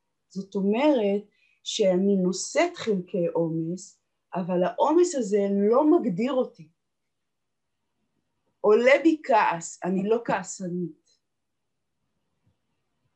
אוקיי? עולה קנאה, אני לא קנאית. יש, זה הבדלים, אתה יודע, אנחנו לומדים הרבה כמה המילה וכמה הדיוק במילה אה, חשוב, כי בעצם כשאני מעידה על עצמי כל מיני מאפייני אופי, אז אני גם שומעת את עצמי, וזה עוד יותר מתעגן במערכת שלי שאני כזאת. אתה מכיר את זה שאלה שאומרים, מה אני אעשה? אני כזה. זה הכי מסוכן. זה הכי מסוכן. לא, ואין... אין... להשתנות, הוא גוזר את נכון. דין עליו. נכון. אין, מה, מה זאת אומרת אני כזה? לא, אתה לא כזה. יש בך את זה, אתה לא כזה. יש בך את זה, והדבר הזה שבך יכול להשתחרר, הוא לא מחויב מציאות. זה לא או שאתה חי ויש בך את זה, או שאם אין בך את זה אז אתה איננו. ממש לא, נהפוך הוא. אתה ורסיה הרבה יותר טובה של עצמך. אוקיי. אז ההבנה הזאת היא בעצם שיש מהות, שבוא נגיד בפן הקבלי קוראים לזה נפש אלוקית ומעלה, ויש את החלקי העומס שהם, אם, אם משווים את זה לקבלה, יותר הנפש הבהמית, יותר הדברים שקשורים לעולם הרג, הרג, הרגשי נפשי שאנחנו אה, אה, רושמים ויכולים גם לשחרר, זאת אומרת אנחנו נושאים והם ניתנים לשחרור, זה ממש חשוב לזכור ולדעת ולהסכים לזה כמובן. אם נדבר, אם נדבר בשפה של פרויד אז יש את האיד ויש את הסופר אגו. כן, נכון, פרויד טוב, זה משהו שלא נגעתי בו שנים וטוב שכך. אמ, ויש לנו את, ה, אה, את החיבור לטוב, כמו שאמרנו מקודם, הבנייה. אנחנו לא עושים עבודה מול עומס, אנחנו, אנחנו מחזקים את הנבנה במערכת האישית, העצמה, איכויות, עוצמות, חוזקות, והמיותר ישתחרר. אני לא שמה את הדגש שלי על העומסים. למרות שהעומסים הם כביכול מנהלים אותי, אבל ברגע, או מנהלים אדם, אבל ברגע שאני קולטת, וזה, על זה דיברנו בעצם כל המצגת הזאת, שזה מנהל אותי, אז אני אה, לא מתחילה לראות איך אני מפסיקה אה, את הניהול של זה אותי, אלא אני מתחילה לעשות עבודה, ויש עבודה, ימימה, יש משפט מקסים, אני חושבת שזה אחד המשפטים ששבו את ליבי בתחילת לימוד, שאמר פועלת פשוטה עושה מלאכתה. פועלת פשוטה עושה מלאכתה. פועל פשוט עושה מלאכתו. אני לא מחפשת את ההוא והה. אני עושה עבודה, לפעמים עבודה אפילו סיזיפית. אבל אם כבר עבודה סיזיפית אז כזאת. כזאת שאני מבררת ומנקה וחוזרת להקשיב ומתוודעת ומכירה חלקים שמתקיימים בי ולא נותנת להם להשפיע ולא נותנת להם יותר מדי להפחיד אותי ולגרום לי להגדיר את עצמי ככזאת, אלא עוד ועוד ועוד ככה, לאט, וזה פשוט, כשזה, אתה יודע, זה כמו פעם, באחד השיעורים נזכרתי, היה איזה חלק, ונזכרתי, כי אני חושבת תמונות, שזה נורא מעניין לפעמים, והיה איזה חלק שהיא מדברת, שלפעמים כשאנחנו מצליחים לשחרר חלק מסוים, אז יש הרבה חלקי עומס ששייכים אליו, שגם הם משתחררים, בלי בכלל שהתכוונו אפילו. וזה הזכיר לי את המשחק הזה של פעם, שהבאבלס, אני חושבת קוראים לזה, שאתה מכוון ויורה בועות, אה, כדורים בצבע מסוים, ואז אם זה פוגש את הצבע שלו, אז זה מוריד את הכדורים, ואז אם אתה פוגש איזו שורה של כדורים, וטי-טי-טי-טי-טי, כל יורדים, ואז כל החלק הזה פשוט יורד. זה אותו דבר. זאת אומרת, ברגע שאני מצליחה לשחרר, שחררתי, אפשרתי למשהו שחרור, אז לפעמים יש חלקים שצמודים אליו, שגם הם כבר משתחררים ביחד, בלי בכלל שאני אפילו אעשה עבודה אה, כדי לשחרר אותם. שזה מדהים. חלק אב ונגזרות שלו. נכון, נכון. אז השחרור בעצם של העומסים זה תוצר לוואי של אה, המלאכה שאנחנו עושים. עוד משהו שככה מצאתי שהוא קצת שונה, אה, באפרת עיקר השינוי, זאת אומרת אחרי שאנחנו מבינים את, מה, איך, איך שזה עובד, על עיקר הפוקוס הוא בפרשנות. אפשר גם לתת פוקוס על הרגש, אבל הרגש הוא בדרך כלל תוצר, אה, אה, אה, תוצר בעצם של הפרשנות שניתנת לאירוע. והעבודה על הפרשנות היא בדרך כלל אה, עבודה על אמונות מגבילות, עבודה על, ה, על, ה, על הסיפור שלי, התכנים שמוכנסים אה, לסיפור, אה, אה, למצוא אה, פרשנויות אחרות, מחליפות, יש כל מיני טכניקות.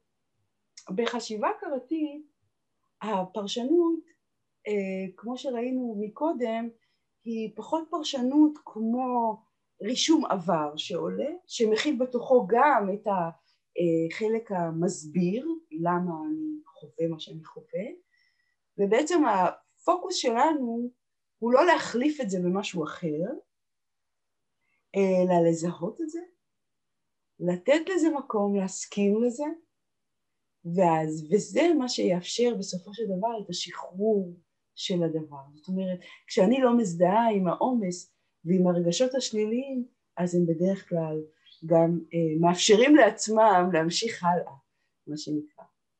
זה, זה, כי זה בעצם לא לאחוז בהם, אני לא מפתחת אחיזה. אתה יודע, ב... אני מכניסה פה בסשן הזה כל מיני דוגמאות מכל מיני מקומות, אבל למשל בוויפאסנה יש מילה בסנסקריט שהיא אה, אה, היא נקראת אניצ'ה. אניצ'ה זה, המשמעות באנגלית זה arises and passes away, עולה וממשיך. ויש הכרה לעניין הזה שכל דבר שיש לו התחלה, יש לו גם סוף. הבעיה שלנו, לא הבעיה, אבל ההרגליות שלנו, זה שאנחנו מנסים להביא את הסוף הזה. נגיד אם עולה משהו שאני לא, לא רצוי לי, אבל אני לא צריכה לנסות להביא את הסוף הזה, אני פשוט צריכה לא לאחוז בזה. זה אותו, אותה דוגמה של באנר שרץ על ה... בבית קולנוע הפנימי ומראה עכשיו איזושהי מחשבה, נגיד עוברת מחשבה לא טובה.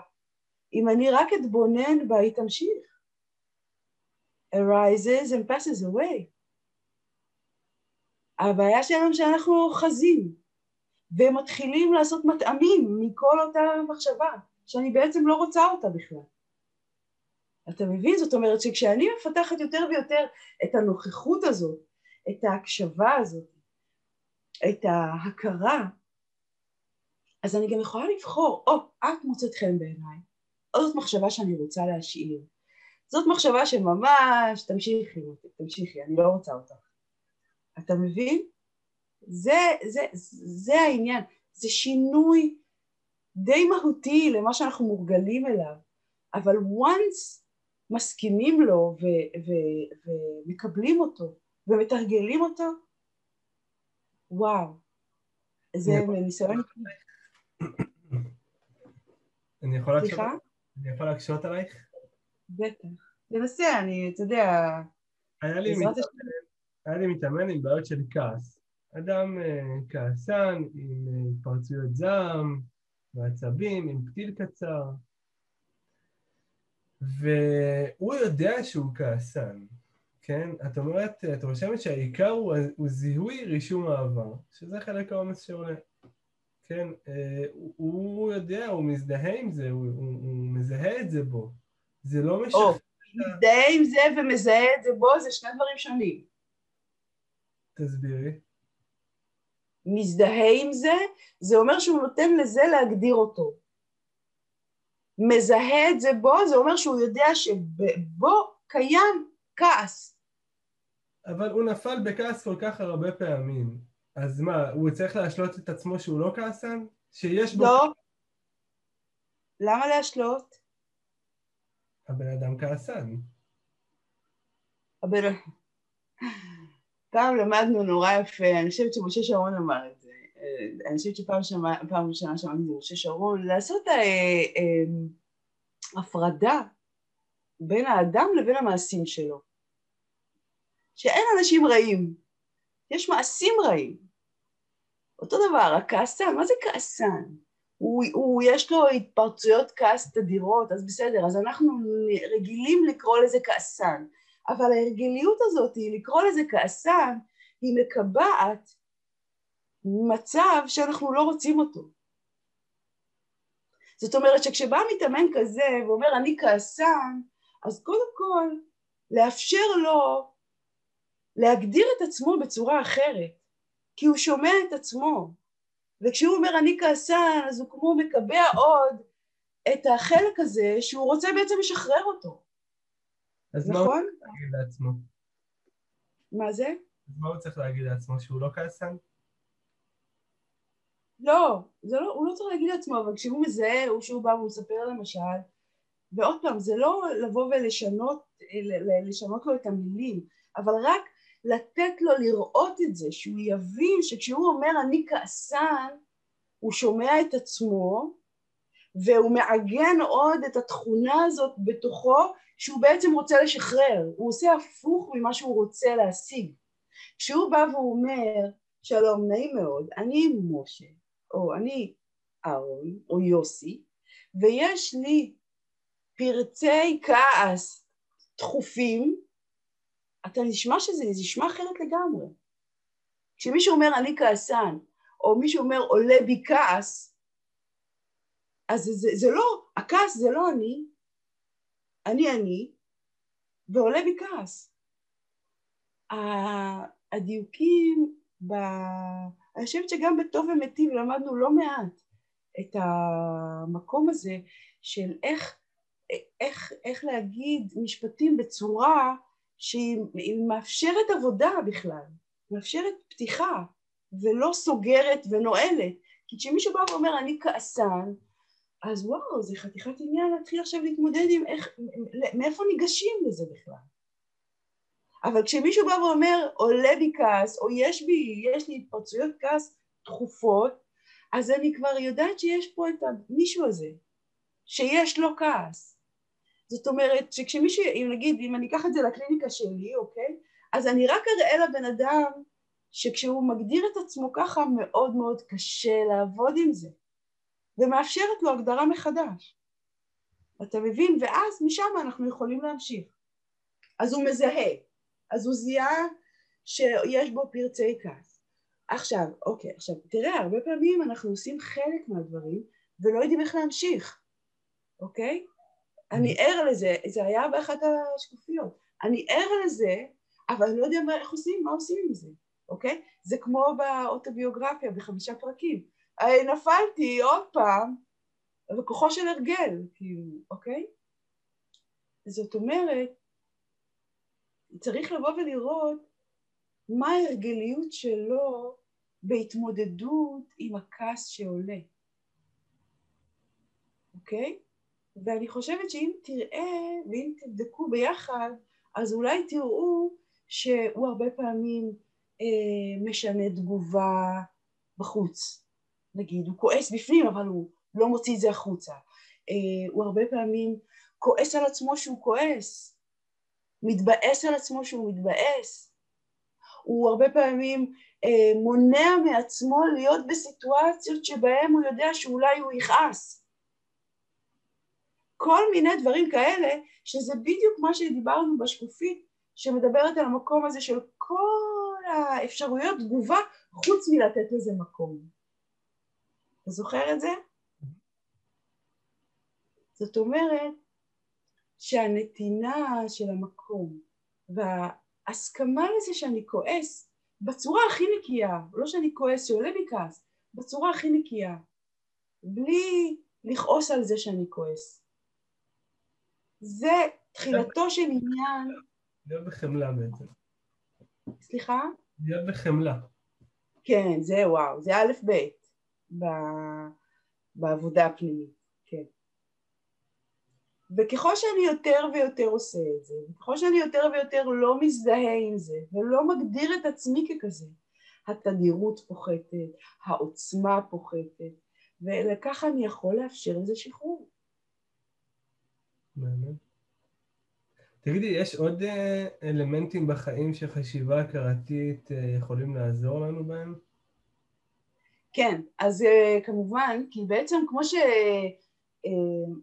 כמו שאנחנו מדברים, ואני חושבת שהתקופה הזאת היא, היא כל כך חזקה ומראה לנו את זה בכזאת בהירות. תקופת הקורונה. כן, כן, שבאו ואמרו לנו, תקשיבו, כל ההתעסקות הזאת בבחוץ, אם לא קלטתם עד עכשיו, אז בואו נעשה לכם את זה יותר קל. כנסו פנימה בבקשה.